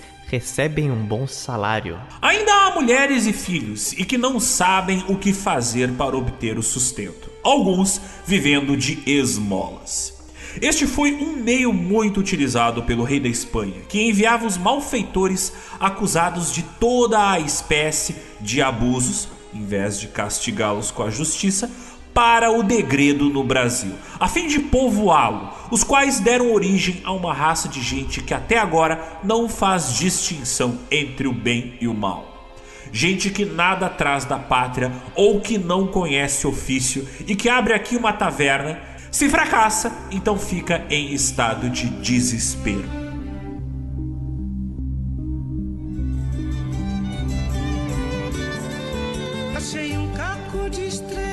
E gostando ou não, querendo ou não, o Brasil era, majoritariamente, pelo lado europeu, habitado por portugueses. E um relatório neerlandês chamado O Breve Discurso sobre o Estado das Quatro Capitanias Conquistadas no Brasil, de 1638, ele fala sobre o cotidiano da vida colonial do lado português. Os portugueses são em geral pouco curiosos com relação às suas casas e à direção doméstica, contentando-se com uma casa de barro, contanto que vá bem o seu engenho ou a sua cultura. Possuem poucos móveis além daqueles que não são necessários para a cozinha, cama e mesa e não podem ser dispensados. O seu maior luxo consiste em servirem-se à mesa de baixela de prata. Os homens usam pouco de vestidos custosos, vestem-se de estofos ordinários ou ainda de pano, trazendo os calções e o gibão golpeados com grandes cortes por onde se deixa de ver um pouco de tafetá. As mulheres, porém, vestem-se custosamente e se cobrem de ouro. Trazem poucos diamantes ou nenhum e poucas pérolas boas e se ataviam muito com joias falsas. Só saem cobertas e são carregadas em uma rede sobre a qual se lança um tapete ou encerradas em uma cadeira de preço, de modo que elas se enfeitam para serem vistas somente pelas suas amigas e comadres. Quando vão visitar, primeiramente mandam participar a dona da casa, senta-se sobre um belo tapete turco de seda, estendido sobre o assoalho, e espera as suas amigas, que também se sentam a seu lado sobre o tapete à maneira dos alfaiates, tendo os pés cobertos, pois seria grande vergonha deixar alguém ver os pés. Então, realmente, olha só. Não ter cadeira não tem problema, né? Senta no chão em cima do tapete. Agora, Mas... mostrar os pés é sacrilégio, é um horror, é um escândalo. E ele continua com seu relato. No tocante a quadros e outros ornados para cobrir as paredes, os portugueses são destituídos de toda a curiosidade e nenhum conhecimento têm de pinturas. Não há profusão nos seus alimentos, pois podem sustentar-se muito bem com um pouco de farinha e um peixinho seco contanto que tenham galinhas, perus, porcos, carneiros e outros animais, de que também usam de mistura com aqueles mantimentos, sobretudo quando comem em casa de algum amigo. Tem belíssimas frutas como laranjas, limões, melões, melancias, abóboras, pacovas, bananas, ananases, batatas, maracujá açu, maracujá mirim, ariticum apê e o belo e o mais delicioso dos frutos, a mangaba, e ainda vários legumes, milho, arroz e outros mais, de que fazem diversidade de confeitados. Estes são muito sãos e deles comem em quantidade. A bebida dos portugueses é principalmente água da fonte, que é muito boa e agradável. Nela ensopam um pedaço de pão de açúcar e vão chupando, o que é muito são e refrescante. Encontram-se muitos portugueses que não bebem vinho. Entre as mulheres, poucas são as que bebem vinho, e há muitas que em sua vida nunca provaram dele. Os homens e as mulheres portuguesas pouco têm de bonito, são secos de rosto e corpo, e a pele é escura. De ordinário, as mulheres, ainda moças, perdem os dentes cedo e, pelo costume de estarem de contínuo sentadas, não são tão ágeis como as holandesas e andam sobre os seus altos chapins como se estivessem cadeias nas pernas. Isso ele quer dizer que elas andavam com os pés, as pernas sempre próximas, como se elas estivessem com corrente entre as pernas, sabe? Os homens são muito ciosos de suas mulheres e as trazem sempre fechadas reconhecendo assim que os de sua nação são inclinados a corromper as mulheres alheias. E o que ele fala de mulheres fechadas é curioso porque eram mulheres cobertas, né, por panos, por roupas. Porque para muitos que não sabem muito, mas o hábito de mulheres casadas cobrirem seu corpo com roupas, seu rosto, seu cabelo, não só como alguns pensam que é algo hoje 100% exclusivo do Islã, isso ocorria com boa parte das religiões da época, né? Cristianismo que o diga. As mulheres também casadas não mostravam o cabelo na época medieval moderna, principalmente moderna, por causa disso. Mas o relatório sobre os portugueses segue com a sua descrição sobre esta população presente aqui no Brasil. Os moradores portugueses, tanto os simples lavradores quanto também os senhores de engenho, estão afeitos comumente a viver de água, farinha, um pouco de bacalhau, ou qualquer comida vulgar, de modo que em alguns engenhos não há vinho por muito tempo. Os nossos compatriotas, porém, não se contentam somente com tomar à mesa um trago de cerveja ou de vinho, mas gostam também de reunir às vezes os seus amigos, do que resulta que as despesas de manutenção são muito desiguais. Onde um pode subsistir, o outro se arruina. E aqui temos um outro relato agora dos oficiais da WIC, o Valbeck e o Moucheron, que descrevem em um relatório conjunto deles o seguinte: Os neerlandeses e os súditos de outras nações que se passaram ao Brasil são ordinariamente pessoas de poucas posses, e o mais das vezes o seu fito é vender alguma mercadoria, estabelecer taverna ou exercer algum ofício. E poucos são os que se ocupam com engenhos, com a criação de animais, ou a plantação de cana, ou a cultura das terras. Do pequeno número que a isso se tem dedicado, quase nenhum há que tenha tirado proveito. Não só por falta de conhecimento, como principalmente porque, sendo no Brasil, as mercadorias europeias muito caras.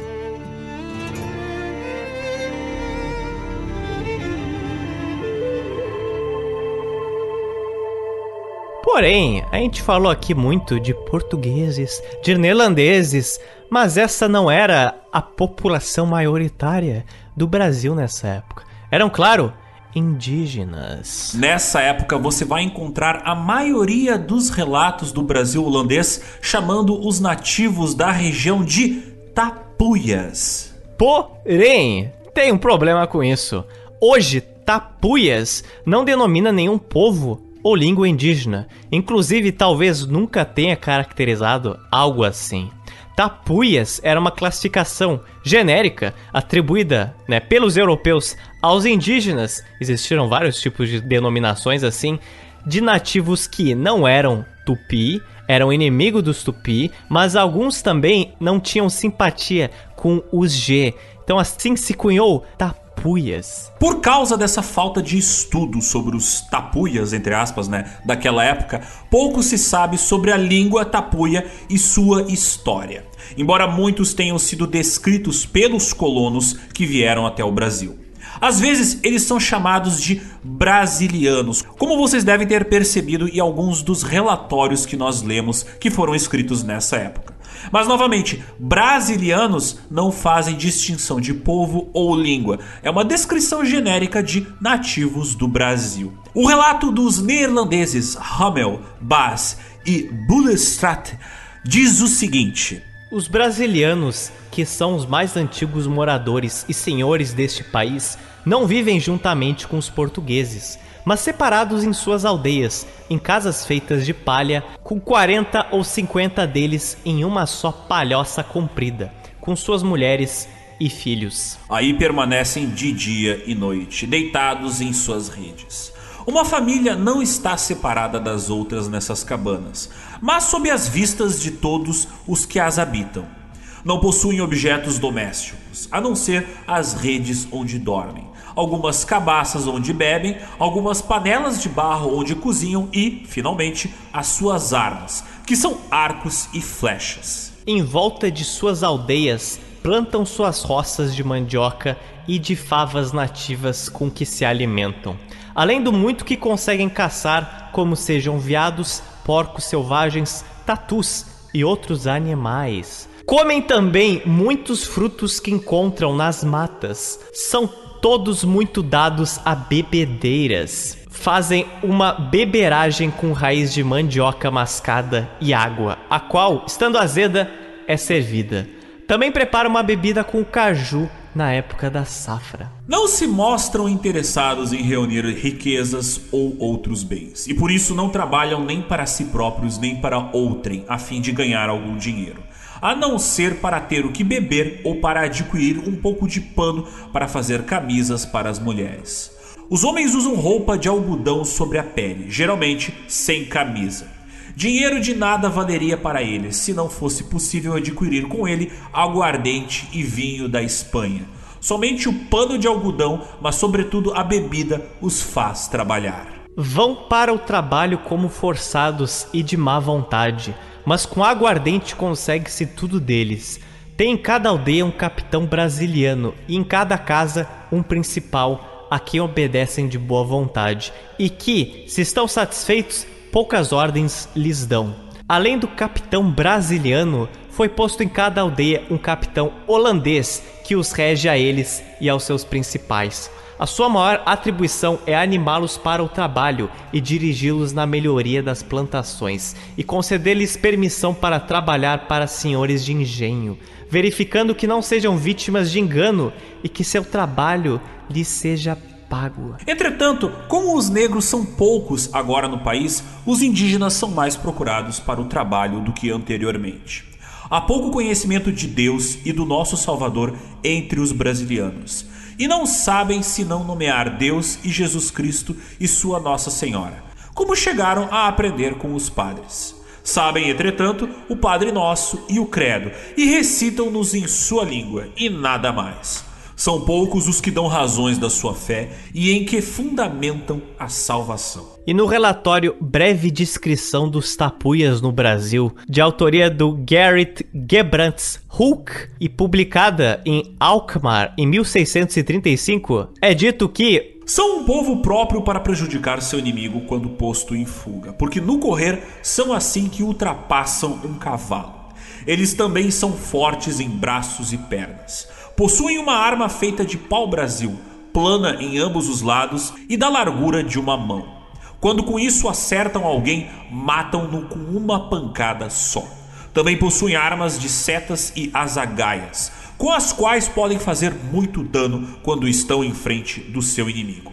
Quando ainda longe deles, conseguem atirar tão bem com essas armas que não falham. Quem é atingido por essas armas com certeza logo morrerá, porque atiram para cima, de sorte que cai na cabeça da pessoa, de modo que geralmente não há meio de acudi-lo.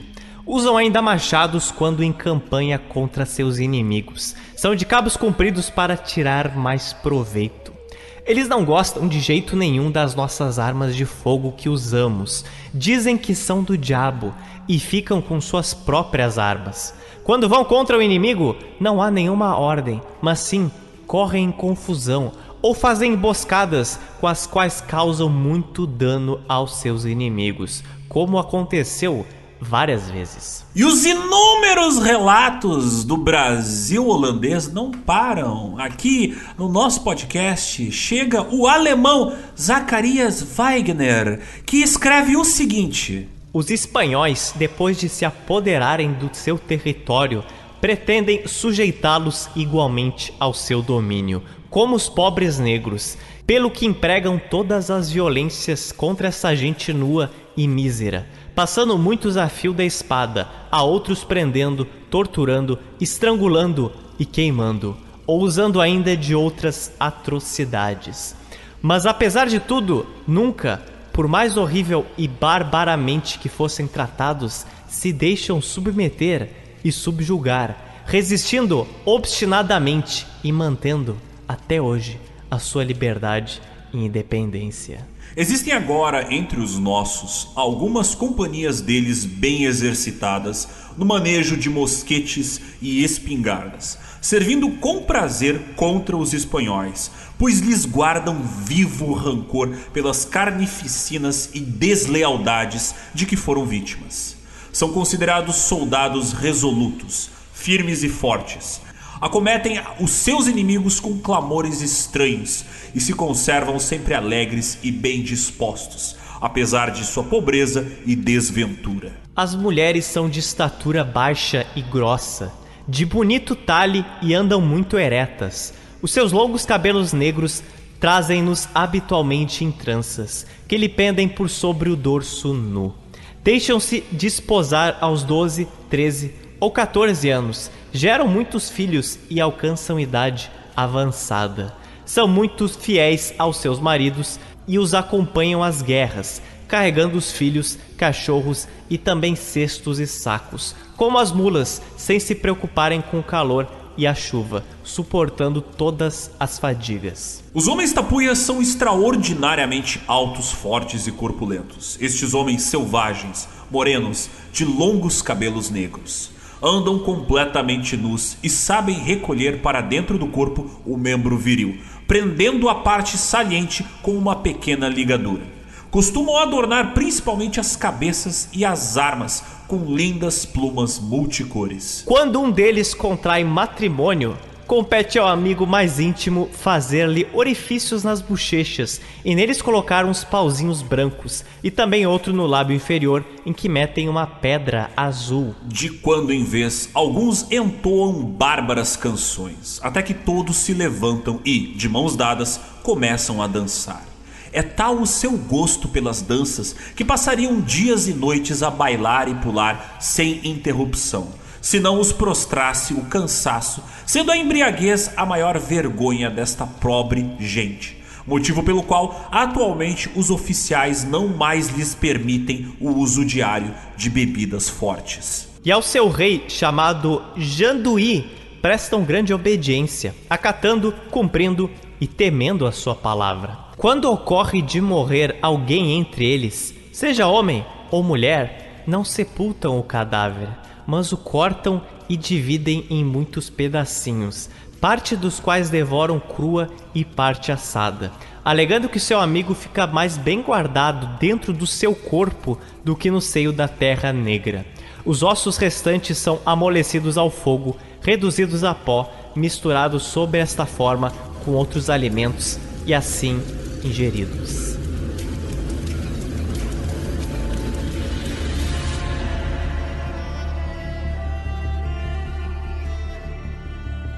Mas é claro, falta falar dos africanos, a principal força motriz do lucro dos europeus. O francês Pierre Moreau descreve como era a torturosa rotina dos africanos escravizados do Brasil holandês. Quase receio exprimir o modo desumano e impiedoso que se usa para com esses desgraçados cativos, pois, ainda mais do que compaixão, desperta repulsa. Era de tal forma torturados no trabalho assíduo que lhes era marcado que, ainda quando o mesmo excedia suas forças, se algum deixasse, no tempo prescrito, de executar o que lhe havia sido determinado, era amarrado e garroteado na presença de todos os outros escravos reunidos. O feitor ordenava ao mais forte e vigoroso que desse sem interrupção no faltoso 200 a 300 chicotadas, desde a planta dos pés até a cabeça, de sorte que o sangue escorria de todas as partes. A pele, toda rasgada por golpes, era untada com vinagre e sal, sem que ousassem gritar ou se queixar, sob pena de receber o dobro. Algumas vezes, segundo a gravidade da falta, esse castigo, ou melhor, essa tortura, era repetida dois ou três dias consecutivos. Ao sair dali, eram presos encadeados em um lugar escuro, e, no dia seguinte, mais submissos que uma luva, eram reenviados ao serviço, onde, em lugar de esmorecer, matavam-se de cansaço, nus como animais, seus corpos fundiam-se em suor. Sofriam pacientemente o ardor dos fornos que purificavam açúcar e os tostavam vivos, sem que ousassem retirar-se nem cessar de remexer o xarope com varas e grandes bastões. Para desviar as chamas e faíscas que se pegavam às suas peles e as tisnavam, não podiam fazer outra coisa senão sacudir-se. a própria alimentação lhes era negada. Durante o tempo limitado de seu repouso, pois faziam-nos substituir de 12 em 12 horas, semeavam ervilhas, favas e milho ou trigo, além de sua garapa. Bebida que fazem com água que jogam sobre o bagaço das canas de açúcar quebradas quando saíam da prensa. Alimentavam-se por raízes e farinha de mandioca, que lhes serve de pão. Quando ficavam doentes, recebiam menos cuidados que os animais. Se alguém matava escravo que não era seu, quitava-se mediante o pagamento ao senhor do preço em que ele era calculado, e contra tal ato só havia ação civil. Quando morriam os escravos, a única cerimônia consistia em amarrar-lhes o corpo a um varal em três ou quatro lugares. Dois de seus camaradas carregavam o cadáver sobre as espáduas e iam jogá-lo no mar ou em algum rio. Era-lhes impossível libertar-se de tão detestável servidão, porque se pensassem em escapar e fossem reconhecidos pelas marcas de seus senhores, impressa em vários lugares de seu corpo com um ferro em brasa, em vez de encontrar refúgio, eram reconduzidos aos donos e tratados como foi dito. Por outro lado, quando conseguiam sublevar-se, não havia crueldade comparável à sua. É impossível descrever exatamente a maneira por que, vagarosamente, tiravam a vida dos que os haviam assim atormentado, como se viu acontecer em várias ocasiões. O jovem negro da África, dos territórios vizinhos e confinantes de Guiné, Angola, Cabo Verde, Rio Congo e outros mais são os principais negros trazidos para o Brasil. Nas mencionadas regiões de que são naturais, sustentam eles grandes guerras entre si, usando de espadas, escudos e longas azagaias. Os que são vencidos na peleja e subjugados, segundo a antiga praxe, passam a pertencer aos vencedores na qualidade de escravos. Dessa forma, alguns negros chegam a possuir 30, 40, 50 e mais nativos, aos quais obrigam a acompanhá-los em suas expedições guerreiras ou empregam em quaisquer trabalhos. Aos indivíduos gerados do coito de negras com portugueses, chamam-nos de mulatos, que estão condenados, como os demais escravos, a passar a vida em pesado cativeiro. Há alguns, porém, mais felizes, aos quais é concedida a alforria. Depois de crescidos, são muito requisitados para o serviço da milícia, manejando com destreza todas as armas.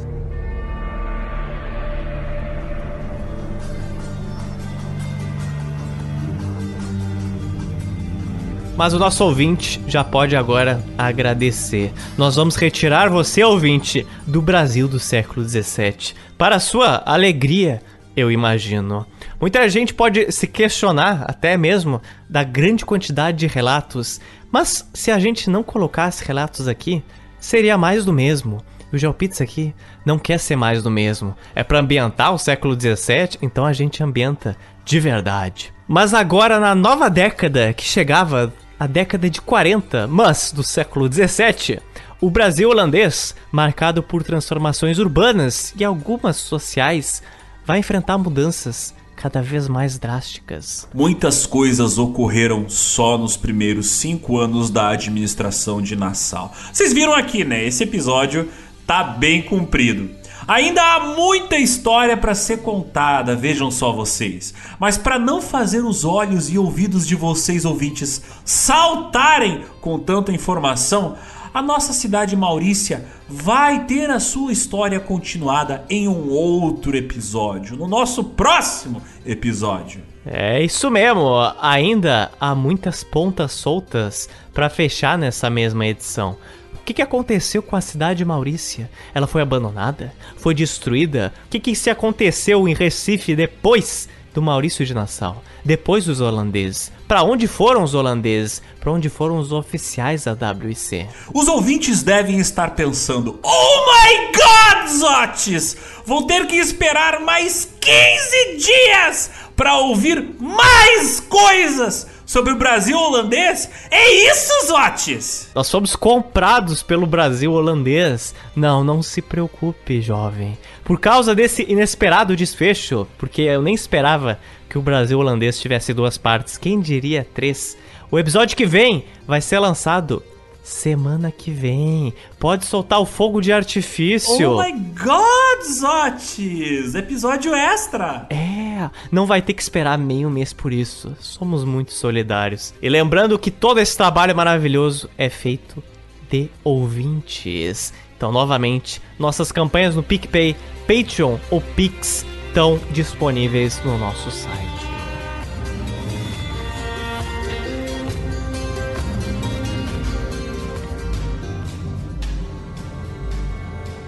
Mas, Otis, o episódio ainda não acabou. Eu quero saber o seguinte: dicas culturais. Porque os ouvintes, se eles aguentaram você e eu até agora, é porque eles querem mais. Então, eu te pergunto, o que mais de dicas culturais você traz sobre o nosso Brasil holandês? Eu trago novamente um mapa que eu me prestei para legendar os principais locais do Brasil holandês no site do GEL. Eu, inclusive, conferi, bati essas informações com estudantes, com profissionais aí de Recife. Então não se preocupe, não fui eu dando a louca, usando o meu neerlandês do século XVII para traduzir, não foi isso não. E eu também recomendo uma pintura bem específica do Brasil holandês. Tem várias, mas essa me marcou bastante. Que foi feita pelo Zacarias Wagner, que se chama Mercado de Escravos no Recife. Como vocês devem imaginar, ele mostra exatamente isso. Era um mercado de escravizados que ocorria na ilha de Recife e você tem vários grupos de africanos condensados na pintura de várias formas. Então acho que isso é uma forma interessante de ver como era a paisagem naquele lugar. E fugindo um pouco, né, dessa overdose de neerlandeses no Brasil, fazer um pequeno comentário aqui. Como eu percebi que tem vários ouvintes do GeoPizza que são otaku e algumas ouvintes do GeoPizza que são fujoshi, mas delas eu respeitosamente tenho medo. Bem, eu sou obrigado a fazer duas indicações que não tem nada a ver com este episódio, mas são umas indicações muito topzera de produtos culturais os quais eu tenho consumido recentemente. Primeiro de tudo, temos que fazer aqui uma homenagem de coração aberto ao Kentaro Miura, que ele faleceu durante as gravações destes três episódios. E nesse período foi também, coincidentemente, antes, pouco antes da morte dele, duas semanas antes, que eu comecei a ler o mangá Berserk. Então recomendo a todos vocês. É longo, é muito legal, mas para quem gosta de história medieval, você vai pegar todas as influências que o Kentaro Miura recebeu dos livros de história e aplicou sobre o mangá de fantasia dele. É muito bom, recomendo. Tem desde perseguição religiosa a bruxas até capa e espada, lutas contra demônios, mitologia maluca guerras envolvendo mercenários. Então tem muita coisa legal. Recomendo, leiam Berserk, vocês vão chorar. E outra coisa, agora a comédia. Eu vou indicar um mangá, um anime e também um filme que todos os três partiram da mesma fonte, né? O mangá, que se chama Termae Romae. Tem um link aqui do YouTube do trailer do filme, recomendo muito para vocês é muito divertido e é a história de um nobre romano que ele tá tomando banho numa daquelas termas romanas, ele acaba ficando chateado com o barulho, o comércio que rolava dentro das termas romanas, ele mergulha e vem parar numa terma japonesa do século 21. Então, uma comédia de costumes, né, que eles falam, né? O cara impressionado com o Japão moderno e ele indo e voltando da Roma antiga para os nossos dias atuais. É muito engraçado e é muito legal ver os japoneses vestidos de romanos. Mas, Otis, eu ouço o barulho dos, das flechas dos tapuias violentamente atacando seus inimigos. Isso anuncia desesperadamente o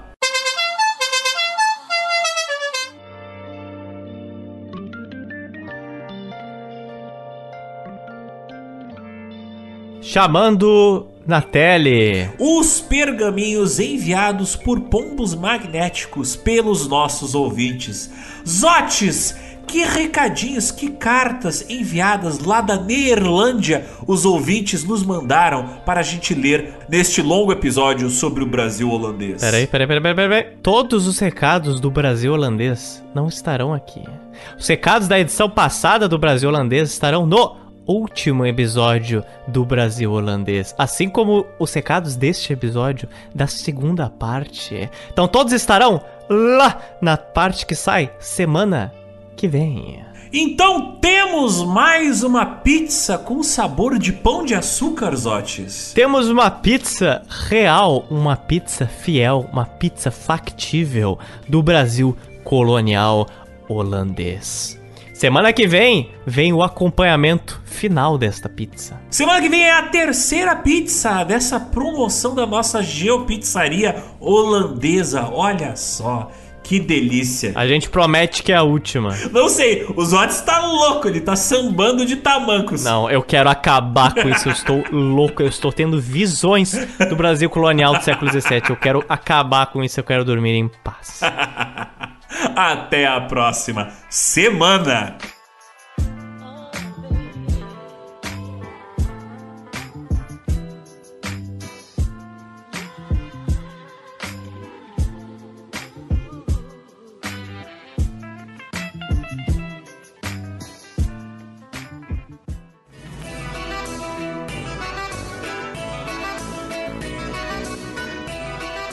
Então, Zotes, eu tô muito animado por causa que já faz várias semanas que aparentemente você não voltou a bater o carro. Então eu percebi que você é um piloto melhor agora recentemente. Tipo, claramente você melhorou a maneira como você respeita o trânsito na humilde cidade de Porto Alegre. Então. Como assim então, Zotes? Eu me questiono como o Brasil ganharia em grana e turismo se ele não investisse em rodovias tanto como investe. E agora, ultimamente, o transporte rodoviário de ônibus, obviamente, teve uma queda por causa do Covid, por causa de tudo mais. Já era ruim, imagina agora. O que que acontece? Cara, eu, eu olho pros lugares e eu penso, uau. Vou bater ali. Não, se tivesse, além disso, eu pensava, se tivesse um transporte melhor, seria tudo melhor. Crítica, lá vai crítica. Oh Qual é a crítica? God. Ah, de novo falando mal de Porto Alegre. Não, Osório, cidade de Osório, linda cidade, gosto muito. Ótimas lancherias, bem bonito, morros, lagos, maravilhoso. O que acontece? O maior ponto turístico de Osório é o morro, né? Morro com um mirante. Só que nesse mirante, pra você subir de carro, cara. Ai, meu Deus do céu. Sabe o que eu me sinto? Eu me sinto assim, o Mark Ferrez, o fotógrafo de 1900, subindo no Pão de Açúcar quando não tinha teleférico. Porque você subia de carro e dava voltas e voltas e voltas e voltas. Isso que ocorre quando você quer subir o morro da Borussia. Você tem que subir num bagulho minúsculo de carro. Deu tudo certo até Até. até o momento onde um cara estacionou onde não deveria. O cara estacionou. Estacionou no meio de, uma, de um morro. Um morro. E aí eu fiquei, cara, eu, eu preciso sair daqui. E aí, quando esperavam o cara, fui dar uma ré pra tentar sair. Aí o que, que eu sinto? Uma bimbada no carro de trás. ah, ah, eu, ai, não!